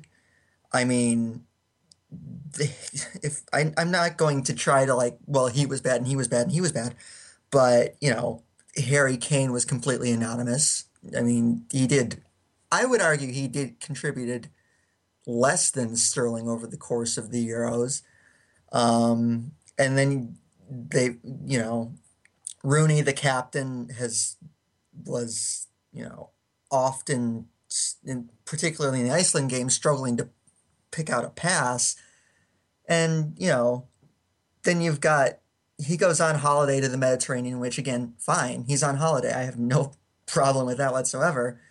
And it's just like, well, look at Wayne Rooney having fun, and then Raheem Sterling buys a house for his mother, and he has a swanky sink.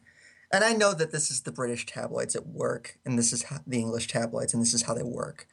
But I just feel, and I think a lot of people feel that because Sterling has become the caricature of the spoiled, rotten modern footballer who Please is- don't forget that piece of trash article in the Sun about a drug dealer who supposedly wanted to be rich like the Premier League stars, even though he was never quoted as saying that. The author just made up that fun conclusion and then used Raheem Sterling's photo as the centerpiece for that literary piece of crap. Right. And, you know, I think, again, it's, he has become the poster child for the stereotype of the spoiled, rotten, you know, footballer who's making a hundred times more money than he deserves or whatever. And, you know, I, I, I just your thought your thoughts in general ev- everyone on you know this sort of crusade and the, even the media is starting to backlash i've started to see some pieces on we're being completely over the top here and it's like well that's not new but it's nice of you to notice i suppose Yeah, it's. I mean, I think. I think the topic we're all bordering on here, and maybe I'd have maybe I'd have picked up on this even if I hadn't seen the the running order. I think the topic we're all kind of dancing around is the racism angle. Um, that Sun story you mentioned uh, uh, about the the drug dealer using Sterling's is just i mean that was mental i mean that that was mentioned in this article that i read maybe you've read it too on i think it was joe joe.co.uk um, about Was that know, the the Carl racist Anka? Carl Anka article, that one. yeah Yeah, that was fa- that was fantastic. Absolutely fantastic piece. yeah um, but i mean i mean that i mean that choice of pictures just mental i mean i, I remember at university as going as far back as that and you know like law law modules that you know just don't use those kind of pictures for these stories because you're going to get sued um god knows who in, who was in charge with that but then to look but then to go back to the reasoning and you know the racism i mean i've got nothing i've got nothing to add to what you've both said about um about sterling and and the um the reaction to his performances at the Euros because mainly, you know, it it fell between the two. You know, he wasn't he wasn't as bad as people were making out, but then City fans went way too far the other direction. So, you know, with the blame Raheem, you know, mock stuff. But it was at the end of the day, come on, you've you've got to hold your hands up and say that you know Sterling did have a poor tournament. Again, as you said, so did everybody else. Um, but in terms of the racism stuff, uh, it's certainly it's certainly a theory among a lot of people. It it's difficult. It's difficult for me to. I thought it'd be only fair to bring that up um, because you know it, it's part of the argument. But in terms of my direct contribution to that, um, it's difficult, of course, because not only am I It's a it, white there are man, different laws which- in your which is a country. privilege. I, so I do apologize. Yeah. Putting you in that position. We're not trying to get you to say, yeah, it's racist. Just I'm just curious more to your thought, I think Gray was, is if is if you think that there is a noticeable difference. Cause like you look at Wayne Rooney, he mentioned Gray did that Ibiza uh, party tweet. Like there was an article written about Dele Alli who was was headed to Ibiza and they're like, "Oh, Alli going to Ibiza right after England dumped by Iceland, showing he cares more about partying than country or mm-hmm. something like that." and then Wayne Rooney posts a picture of you know the wife and the kids on a plane on Instagram. Says like on my way to Ibiza, and and it's like uh, Rooney and family go on getaway after you know tough Euros, and it's like really Well, like, Rooney, I think another side to that, which people may not appreciate in terms of uh, the grey area, is Rooney's very friendly with the press, and he will sit down and have lunch with a lot of members of the press, um, and the young guys which goes a long be at way. the stage. Yeah, and I, I mean Sterling hardly ever does interviews, um, and I can't blame him because you know we're in the most part we're these white middle-aged guys. I'm not middle-aged yet, but I'm certainly white. Um, on the other side of this barrier after a City game, going Raheem, Raheem, and he just must look up and go, "Well, you absolutely crucified me last summer over the the Liverpool move. I, I don't don't really want to do it." And you know, some footballers don't want to don't want to talk to the press anyway. They don't they don't see why they have to, and I completely understand that as well. Um, so you know, if Sterling doesn't talk to the press, then it, it's kind of easier. And I suppose it maybe it's human nature, maybe it's petty human nature, but human nature all the same.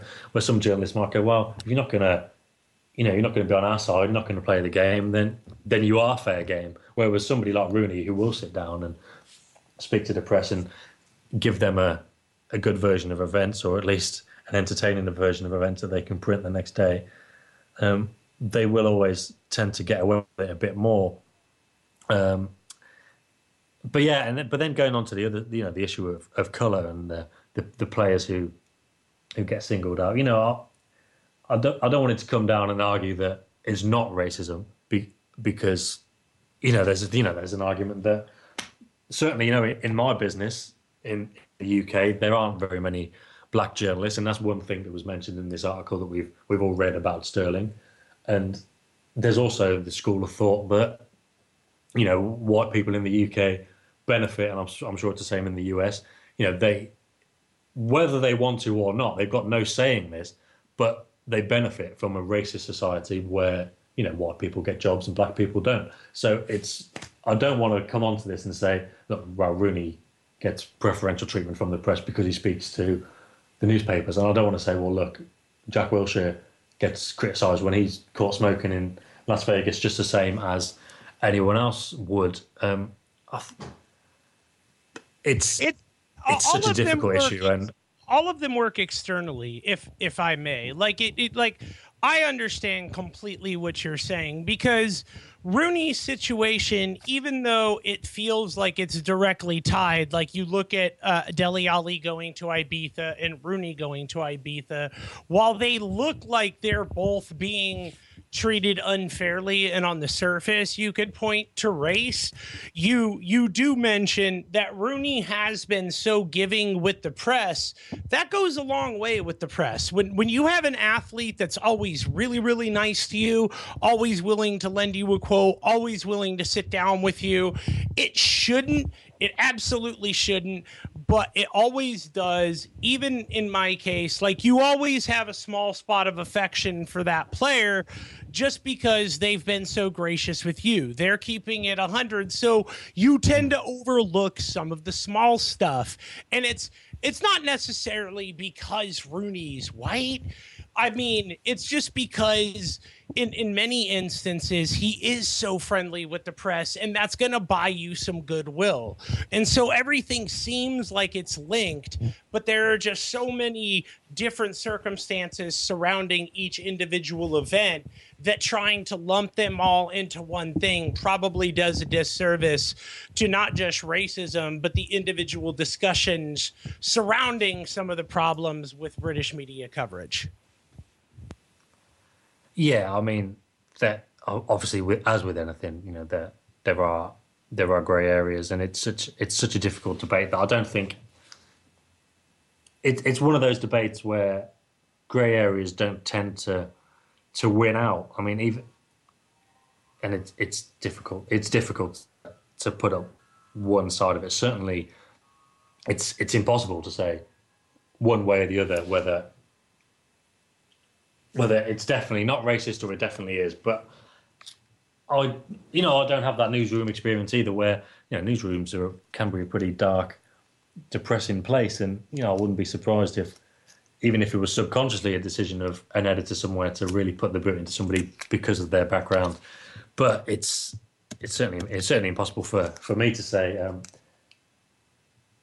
but I think we can all agree, at least maybe if we're going to try and bring this around to a conclusion and get away from the difficult, the, the hardest talking point, I think we can all agree, whatever the reasons, that it's been mad. You know, for, for, for it to be on the front page, that obscene Raheem thing, it, it, at just Too at no point did Too it far. to be on the front page. Just mad, crazy.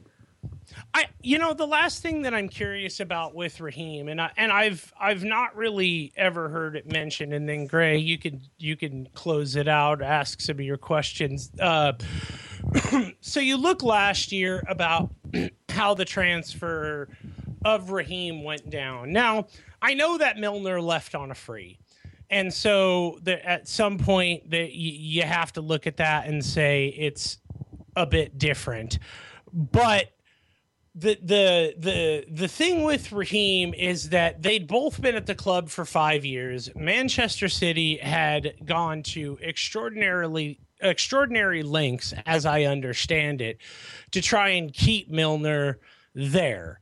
Um, if it and every time they brought a new contract, if it wasn't one thing, it was another, and and it just it always felt to me like Milner was headed toward testing the, the, the free agent market and basically signing whichever deal suited him the best, which always seemed like it was going to be Liverpool. But he'd been there for five years, had been integral to the City's revamping plan, and he sort of left without incident which is the same amount of time that Raheem had been at Liverpool. He was never a Liverpool youth, he was a QPR youth. And yet, like, Raheem was this huge snake, and, and Lovren and uh, uh, uh, Milner were these fantastic people who, who, you know, obviously saw the rich, storied history of Liverpool. Like, that that always baffled me like how Milner sort of escaped that criticism in the press when really he it it felt and and please correct me if I'm wrong that he was tr- making city's job and negotiations harder every single time they came to him.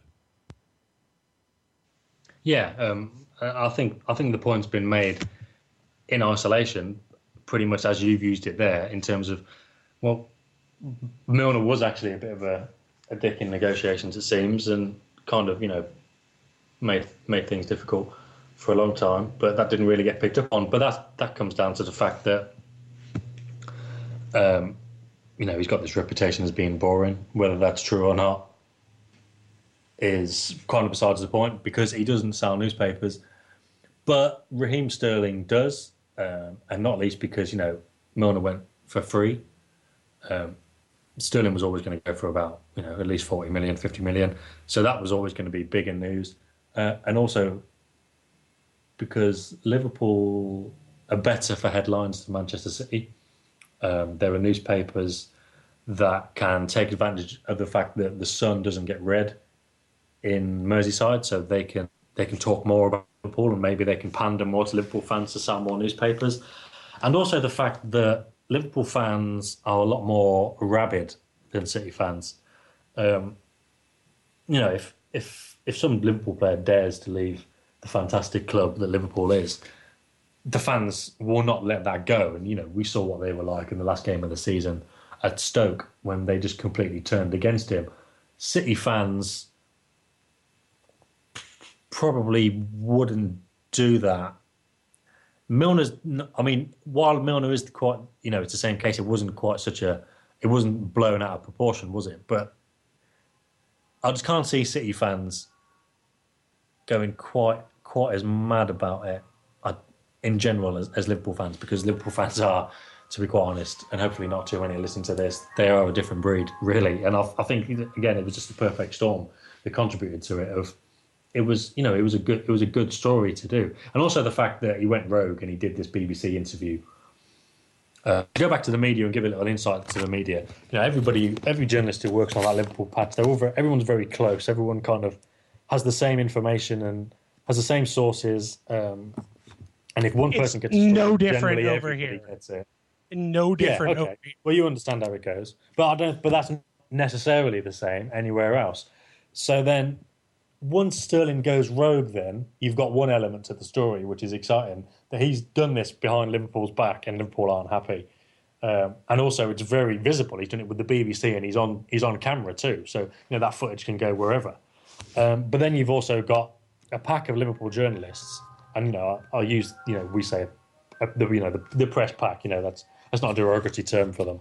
Um, but they we've then got a pack of Liverpool journalists who can put out Liverpool's side of the story, and if Liverpool and their press team feel that they've been slighted by the agent, then you know they're going to want to get one back on the agent and put out their version of events, which may not make Sterling or the agent look too good. And then all of a sudden you've got a club versus player row, which the fans are obviously going to side with the club, and the media are going to love it because you've got you know two sides tearing each other apart, and you've got a headline making superstar in the middle of it who's going to cost 50 million pound and you've got Man City as well who the media need no excuse before they bring up how much money City you've got. It's basically the first thing people talk about. Obviously I'm sure you've talked about before. When it comes to City they talk about the money. So now you've got this perfect storm of club versus player fans involved players maybe pushing it on Merseyside uh, sorry papers pushing it on Merseyside so they can sell more papers You've got City in there who are going to spend the money. City who kept quiet this whole time. City didn't want to add oil to the fire. They let Liverpool run away with the narrative. Basically, Liverpool set the agenda here because their journalists, or the journalists who work closely with them, could put out their version of events. City didn't contest it. Aidy Ward made a very bad job of contesting it. So then you had somebody who looked very much like the villain because nobody was doing a good job of sticking up for him and that is pretty much you know that's the perfect Which storm is, I why think, it became why so he big. did the BBC interview. Truth be told, like Yeah. I, Yeah. I, I said on a podcast that Raheem, as young as he is, he felt like an athlete to, to me, who felt like his own story had gotten so far away from him that he wanted to circle it back and try to get people to understand okay wait you know this isn't me. Like all this crap that's going on like this isn't me. I want you guys to know me. And instead of it coming across that way, people are like, oh, look at this dick. He's, you know, setting up BBC interviews, thinks he's so important, yada, yada, yada. And it, it it's totally couldn't have been further from the truth. And obviously, I know that we sound a bit biased here, but I'm using, I'm drawing on my experience of interviewing athletes from the age of like, you know, 16 on up. This process is is pretty much the same no matter where you go. The, these young men feel like their own story gets so twisted in the press that they don't even recognize who they are in the public eye. Yeah, um, I, I wouldn't be surprised if that was the case at all. I can't really, you know, I've interviewed plenty of footballers as you have too, but I, I, it's it's impossible for me to imagine how how that must be to deal with. Um, and yeah, you, excuse me, I can certainly imagine. You know, it's happened. Sure it's happened to all of us in the past where we've done something to think, you know, this will, you know, in a difficult situation, we think this will, this will go some way to fixing that, and you know, that's probably what was behind the BBC interview when he thought, yeah, this is, this is what I'll do to try and fix it. But, you know, he's young and inexperienced, and maybe didn't appreciate how the media work, and that goes back to the fact that you know why he doesn't want to talk to the media and play the media game because you know he's seen what it's done and nobody really stuck up for him apart from himself and his agent and but then that only made things worse in the media so I think I think you're probably right there How involved are you going to get with the academy side? Uh, not so much the first team, but the younger players. I grew up from the, the maybe the last 20, the best academy in the world in Barcelona. So, and when I arrived in the first team, I knew most of the players for Busquets, for example, or Pedro, or another players. And I think when the talent is the talent, you have the quality, and you have the same enough passion to, to become something in the world football. With uh, if they show me if they show me something, But- but they will be my hands. It depends on the quality of the player. So you cannot create something. I mean, I'm okay, good trainer, but not good enough when the for the players they don't have quality to convince them to, to play. It depends on their quality. And I But will you like to see it with your own eyes, or will you be relying on your team to kind of look at these younger players and, and kind of see what the academy is going to produce, or will you know would you be going to check? First of all, I have to know them, and first of all, in the preseason, all the big talents in the team is going to join us in the preseason, all of them, and after they have to show me how good they are, and after my intuition, my okay, he's able or not able, and maybe sometimes I will be right, maybe I will be mis- we can make a mistake, but uh, it depends on them. So I'm not a genius to come here to say, oh. You are not good, and now you are good. No, it depends on the quality. But the people told me the academy of Manchester City, in comparison for uh, another places, they are a very, very good talent. Uh, Gray, what do you got for us to bring us on home? Um, I don't really have anything to add to that. I think we've we've covered most of it. And as I mentioned on a previous um, podcast, this for all the you know salacious press and the fact that it made a great story, it was basically someone who got a better job offer and decided to take it.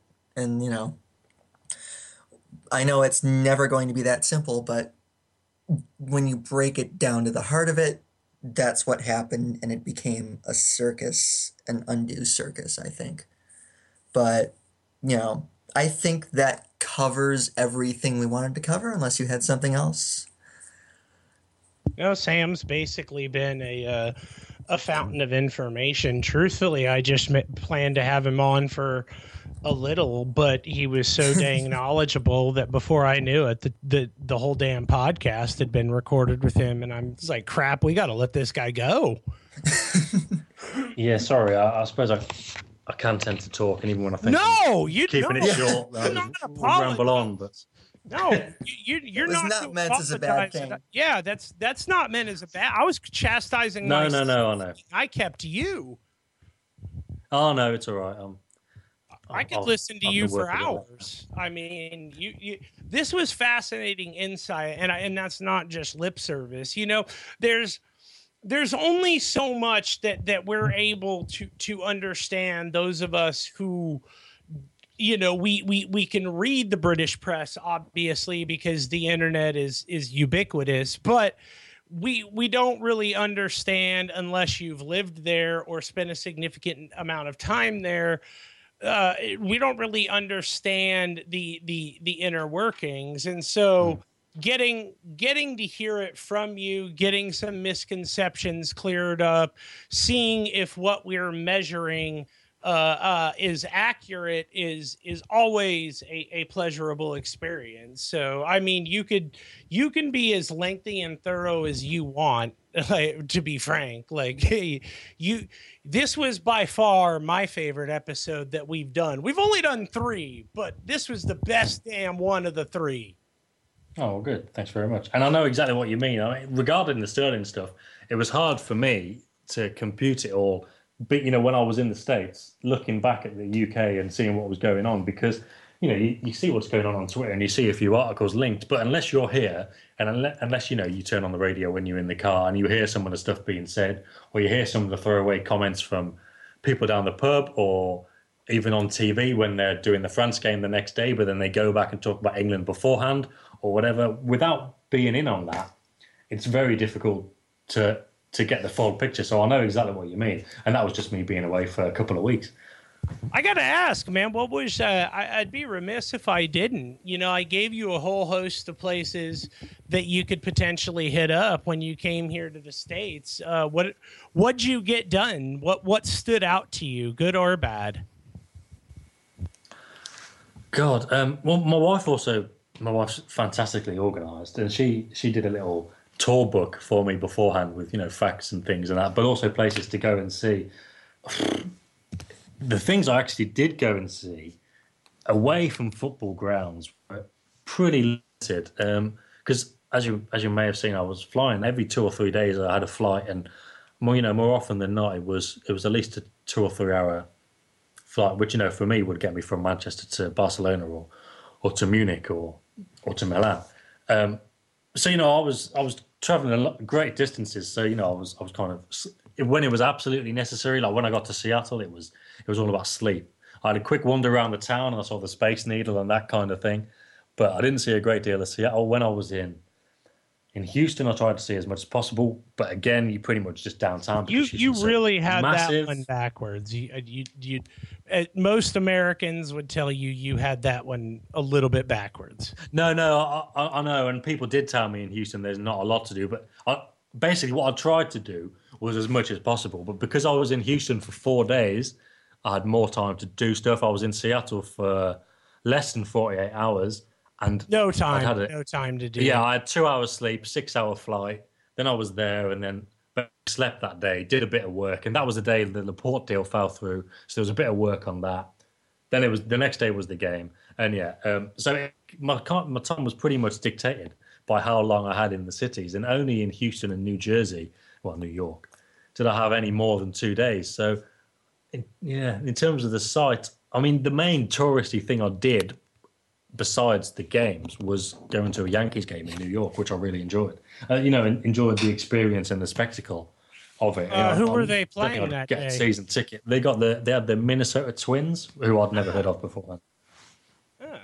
But but it was decent. It was good. Um, yeah, uh, it's it's not it's not a great. How were the stadiums? Tourist I mean. Yankee stadiums are really poor, really poor litmus test because it's one of the more expensive stadiums in in in all of Major League Baseball. But but you know, I've always heard. And it's understandable. I tried to to contextualize that when when when Man City fans were having the huge debate over the ticket prices and and what Champions League tickets should cost, et cetera, et cetera. Hmm. I, I always had to frame that in context of okay, these these are fans that have been used to paying this price. Like you have, if I view it through my lens, it's ethnocentric, which my lens is. Dude, what's the big deal? You're taught like average starting ticket price for some of our crap is like 225 bucks and you guys are bitching about a $120 ticket like hmm. you know but at the same time like i said you have to frame it in the context of this is what families have been paying you know their whole lives and these are people they've literally been seated next to their whole lives they've grown up sitting next to and that's that's just an entirely different you know construct than we have here in the states but how was the uh, the uh, the amenities of the stadiums uh, in terms of pricing as compared to to the UK? Well, there was a lot more. You know, obviously, being a journalist, I was intended to be up um, in the press box where all you know all the food is free and that. But I often I couldn't get on with the the indoor press box and you know being behind a screen and not being part of the atmosphere. So often I went down and sat in any seat I could find. Um, often they were the VIP seats actually. Um, and in the Levi Stadium, I think the security guard said they cost eighty eighty thousand dollars. I think something like that. Um, to to have that to reserve that seat or that area for fifteen years, and then obviously you pay five hundred dollars a ticket for each game, um, so, which is mad pricing. I mean that is that is mad to comprehend. You know, you need to you know pay a. I'm trying to think of the right word. But you know, you basically a need small to pay, mortgage. It's a mortgage, dude. That's what it is. Exactly. Well, yeah, exactly. I mean, you, imagine if if City or United introduced that. You go, oh yeah. By the way, if you want this seat for ten years, you need to pay forty thousand pound. It would never happen. I would They- they love could- to see They those. could art- never get away. Yeah, I would love to. See, I would love to see that proposed. Even if, even if it was an article from one journalist who had found out that it was bandied around in one board meeting, I'd love to see the reaction to that because it would just go mad. Um, but other, yeah, other than that, um, from what I did see, there's so much choice in the food you can get. Because over here, it's pretty much you know a burger or a pie or a chocolate bar, and they're pretty expensive, probably about five quid.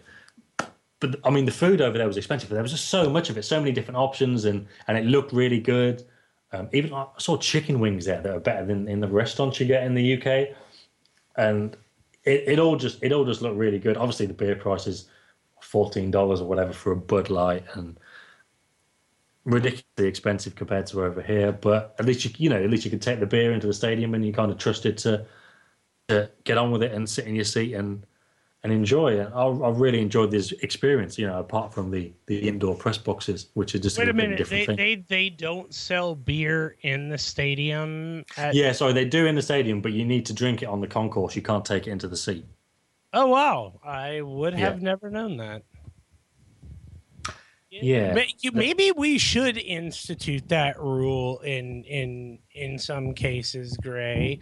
Uh, there are fans who do abuse that rule, but yeah, As, how- as a frequent attender of baseball games, I would not object in the slightest if we did. there is that. Yeah, no, nobody was too nobody was too was too drunk around me when I went, and it was a Friday night, which I was quite surprised about. But I Damn. suppose you know if you go once, you put it you put it down to you put it down to an experience anyway. If you go every time, then you probably get sick of it. Well, I mean, that's a mighty fine thing to do in the states. Say you went and sat in an eighty thousand dollar seat at Yankee Stadium and watched a baseball game. That's really no small thing to scoff at. Like, would would you put that as like the highlight of of the trip? Then, I mean, not to say that that's in any way, shape, or form a, a, a meager highlight.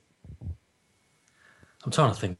God, what would be the highlight of the trip? I haven't even thought of that since I got back. Um, I mean, obviously, the highlight. in can't real count the is, is game. going to eleven. Is going to eleven matches. Um, what was the best bit? I don't- I- it- God, it sounds like such a lame answer, but genuinely everything was genuinely everything was really good. Even even the flights worked out all right. There was only one flight that was delayed, and that was my last one out of the states up into Canada for a few days. Everything genuinely was really good. I didn't have too much time to go and do tourist stuff. I didn't have too much time to go out and have a drink uh, and you know en enjoy the nightlife anywhere. It was just it was mad. It was crazy, but it was all good. Um, I suppose covering the final and the way that ended, the storyline there, and Messi retiring. That you know, I couldn't sleep for hours after that with the adrenaline. It was it was four or five in the morning, but I still couldn't sleep because of the adrenaline of of covering that game. And I, that, I think that was, I suppose, the final was probably the highlight, even though it, you know, it certainly wasn't the best game of the tournament. As far as journalism goes, I, I love a I love a narrative, I love a story. So that was the that was probably the ever. highlight, actually. Exactly, yeah. La- last question I'll ask you before we, we, we let you get out of here and, and tell us where people can find you on social media and what you got Ah, coming yes. up. I know Messi unretired, but I was okay with his retirement because I think a lot of people failed to understand that this just wasn't the the lambasting that he had taken in the press. I mean, it's not like Messi No, had no, provided Higuain with golden opportunities. um, but but uh, there were very real and sincere threats made against his family, and people just aren't getting that. Like this was literally becoming a potential physical danger for him. And it made the utmost sense to me why he would say this BS is not worth it. There's, there's again, it's, it's kind of like a Sterling situation. There's so many things that tie into it. I mean, first of all, you can't you can't overplay how gutted he would have been to have lost a third final in a row, having been the centre of attention and you know the man who was going to deliver it. I mean, losing two in two years is one thing. Three in three years, it's never been done. Um, and he knew at the time that he probably. You ever have heard of the much of Buffalo. Bills? my my US sporting knowledge is So the Buffalo Bills poor. Go were, are, are an NFL team that reached four straight Super Bowls and lost every single one of them, Jeez. each with an increasingly larger margin. Uh, the first one, the first one they lost would go down in the annals of like a Steven Gerrard slip. Think about it like Oh, that excellent. Yeah that. so that'd be it that that was how they lost the the the first crown and then they just got progressively worse as a matter of fact for a while there there was a really dumb joke that bills stood for boy i love losing super bowls um so yeah it, we've seen teams Today's a meme lose before four in a row so you, you, Okay, this- well, fair enough. In, I, was- I was thinking, I was thinking soccer, but yeah, that's, that's Exceptionally a perfectly good rare. example. Exceptional. eh, Well, it is. It is. Um, but then to tie into that, and also what you said about the threats, um, you've also got, you know, he did a press conference two days before the final after he did that Instagram post saying the the AFA are a disaster.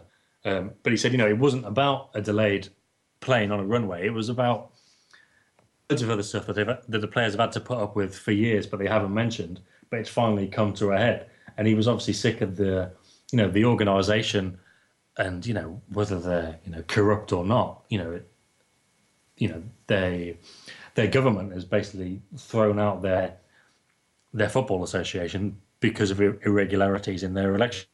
So it's all come to a head for him. There's so many things tied into that. Yeah, um, it it's it's not just the bog standard heat of the moment, sod it, I'm quitting kind of thing. It was heat of the moment, but in the most magnified, intense possible way. I think that a heat of the moment decision could ever be made. Well, with that, uh, we would like to give this opportunity for you to A, let people know how they can locate you on social media, and B, if you have any things with goal that you're working on and can share, because obviously, you know, you're going to want to keep some projects under wraps, but if you're working on some things that you can share, please take this time to to let people know all of that stuff, man. This is this is your hour of power. Okay, well, I'll, I'll keep it short since we're into my third hour of power here. Um, on Twitter, as I'm sure you very kindly tweeted out beforehand, my, my handle is at Sammy underscore. Uh, kind of taken on that handle out of out of nowhere, but it seems to be working quite well. Um, on Facebook, annoyingly, it's Sammy Goal MCFC. Uh, but if you t- if you type in Sam Lee, hopefully that will come up um, among the other, you know, Chinese comedians that have come up with the same name. Uh, that's Sammy MCFC on Facebook. That's where a lot of my stuff goes out, including the live videos that I was doing from the States in the Copa America and the live videos I was doing today.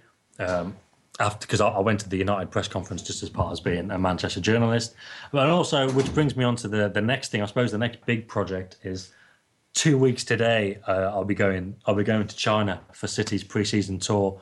Um, I'm also covering a United game.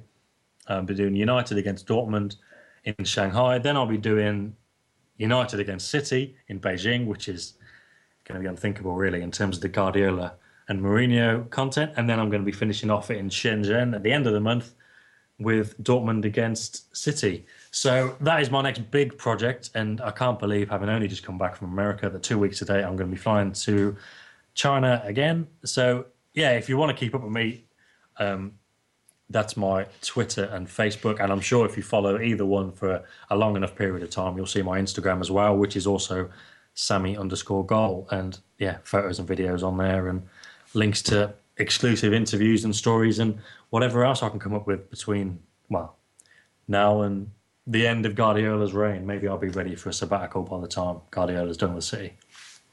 Well, I know that I can't thank you enough, and I'll let Grey close it out. But I, I seriously cannot thank you enough. Not only are you one of the best Twitter followers, but you've been very gracious today. I certainly did not mean to keep you this long, and I can promise that we will be more time efficient when we have. No, no, I think it's probably me. It, it, it, tends to, it tends to be me. If ever I've ever done podcast or or radio appearances, it's it's normally me talking too long. So don't know, you don't you've got nothing to apologise for. Don't worry. About. Well, then that. in that case, we'll do this again, and I won't sweat about Certainly. the time. I'll, I'll let you do. No, you. that's fine.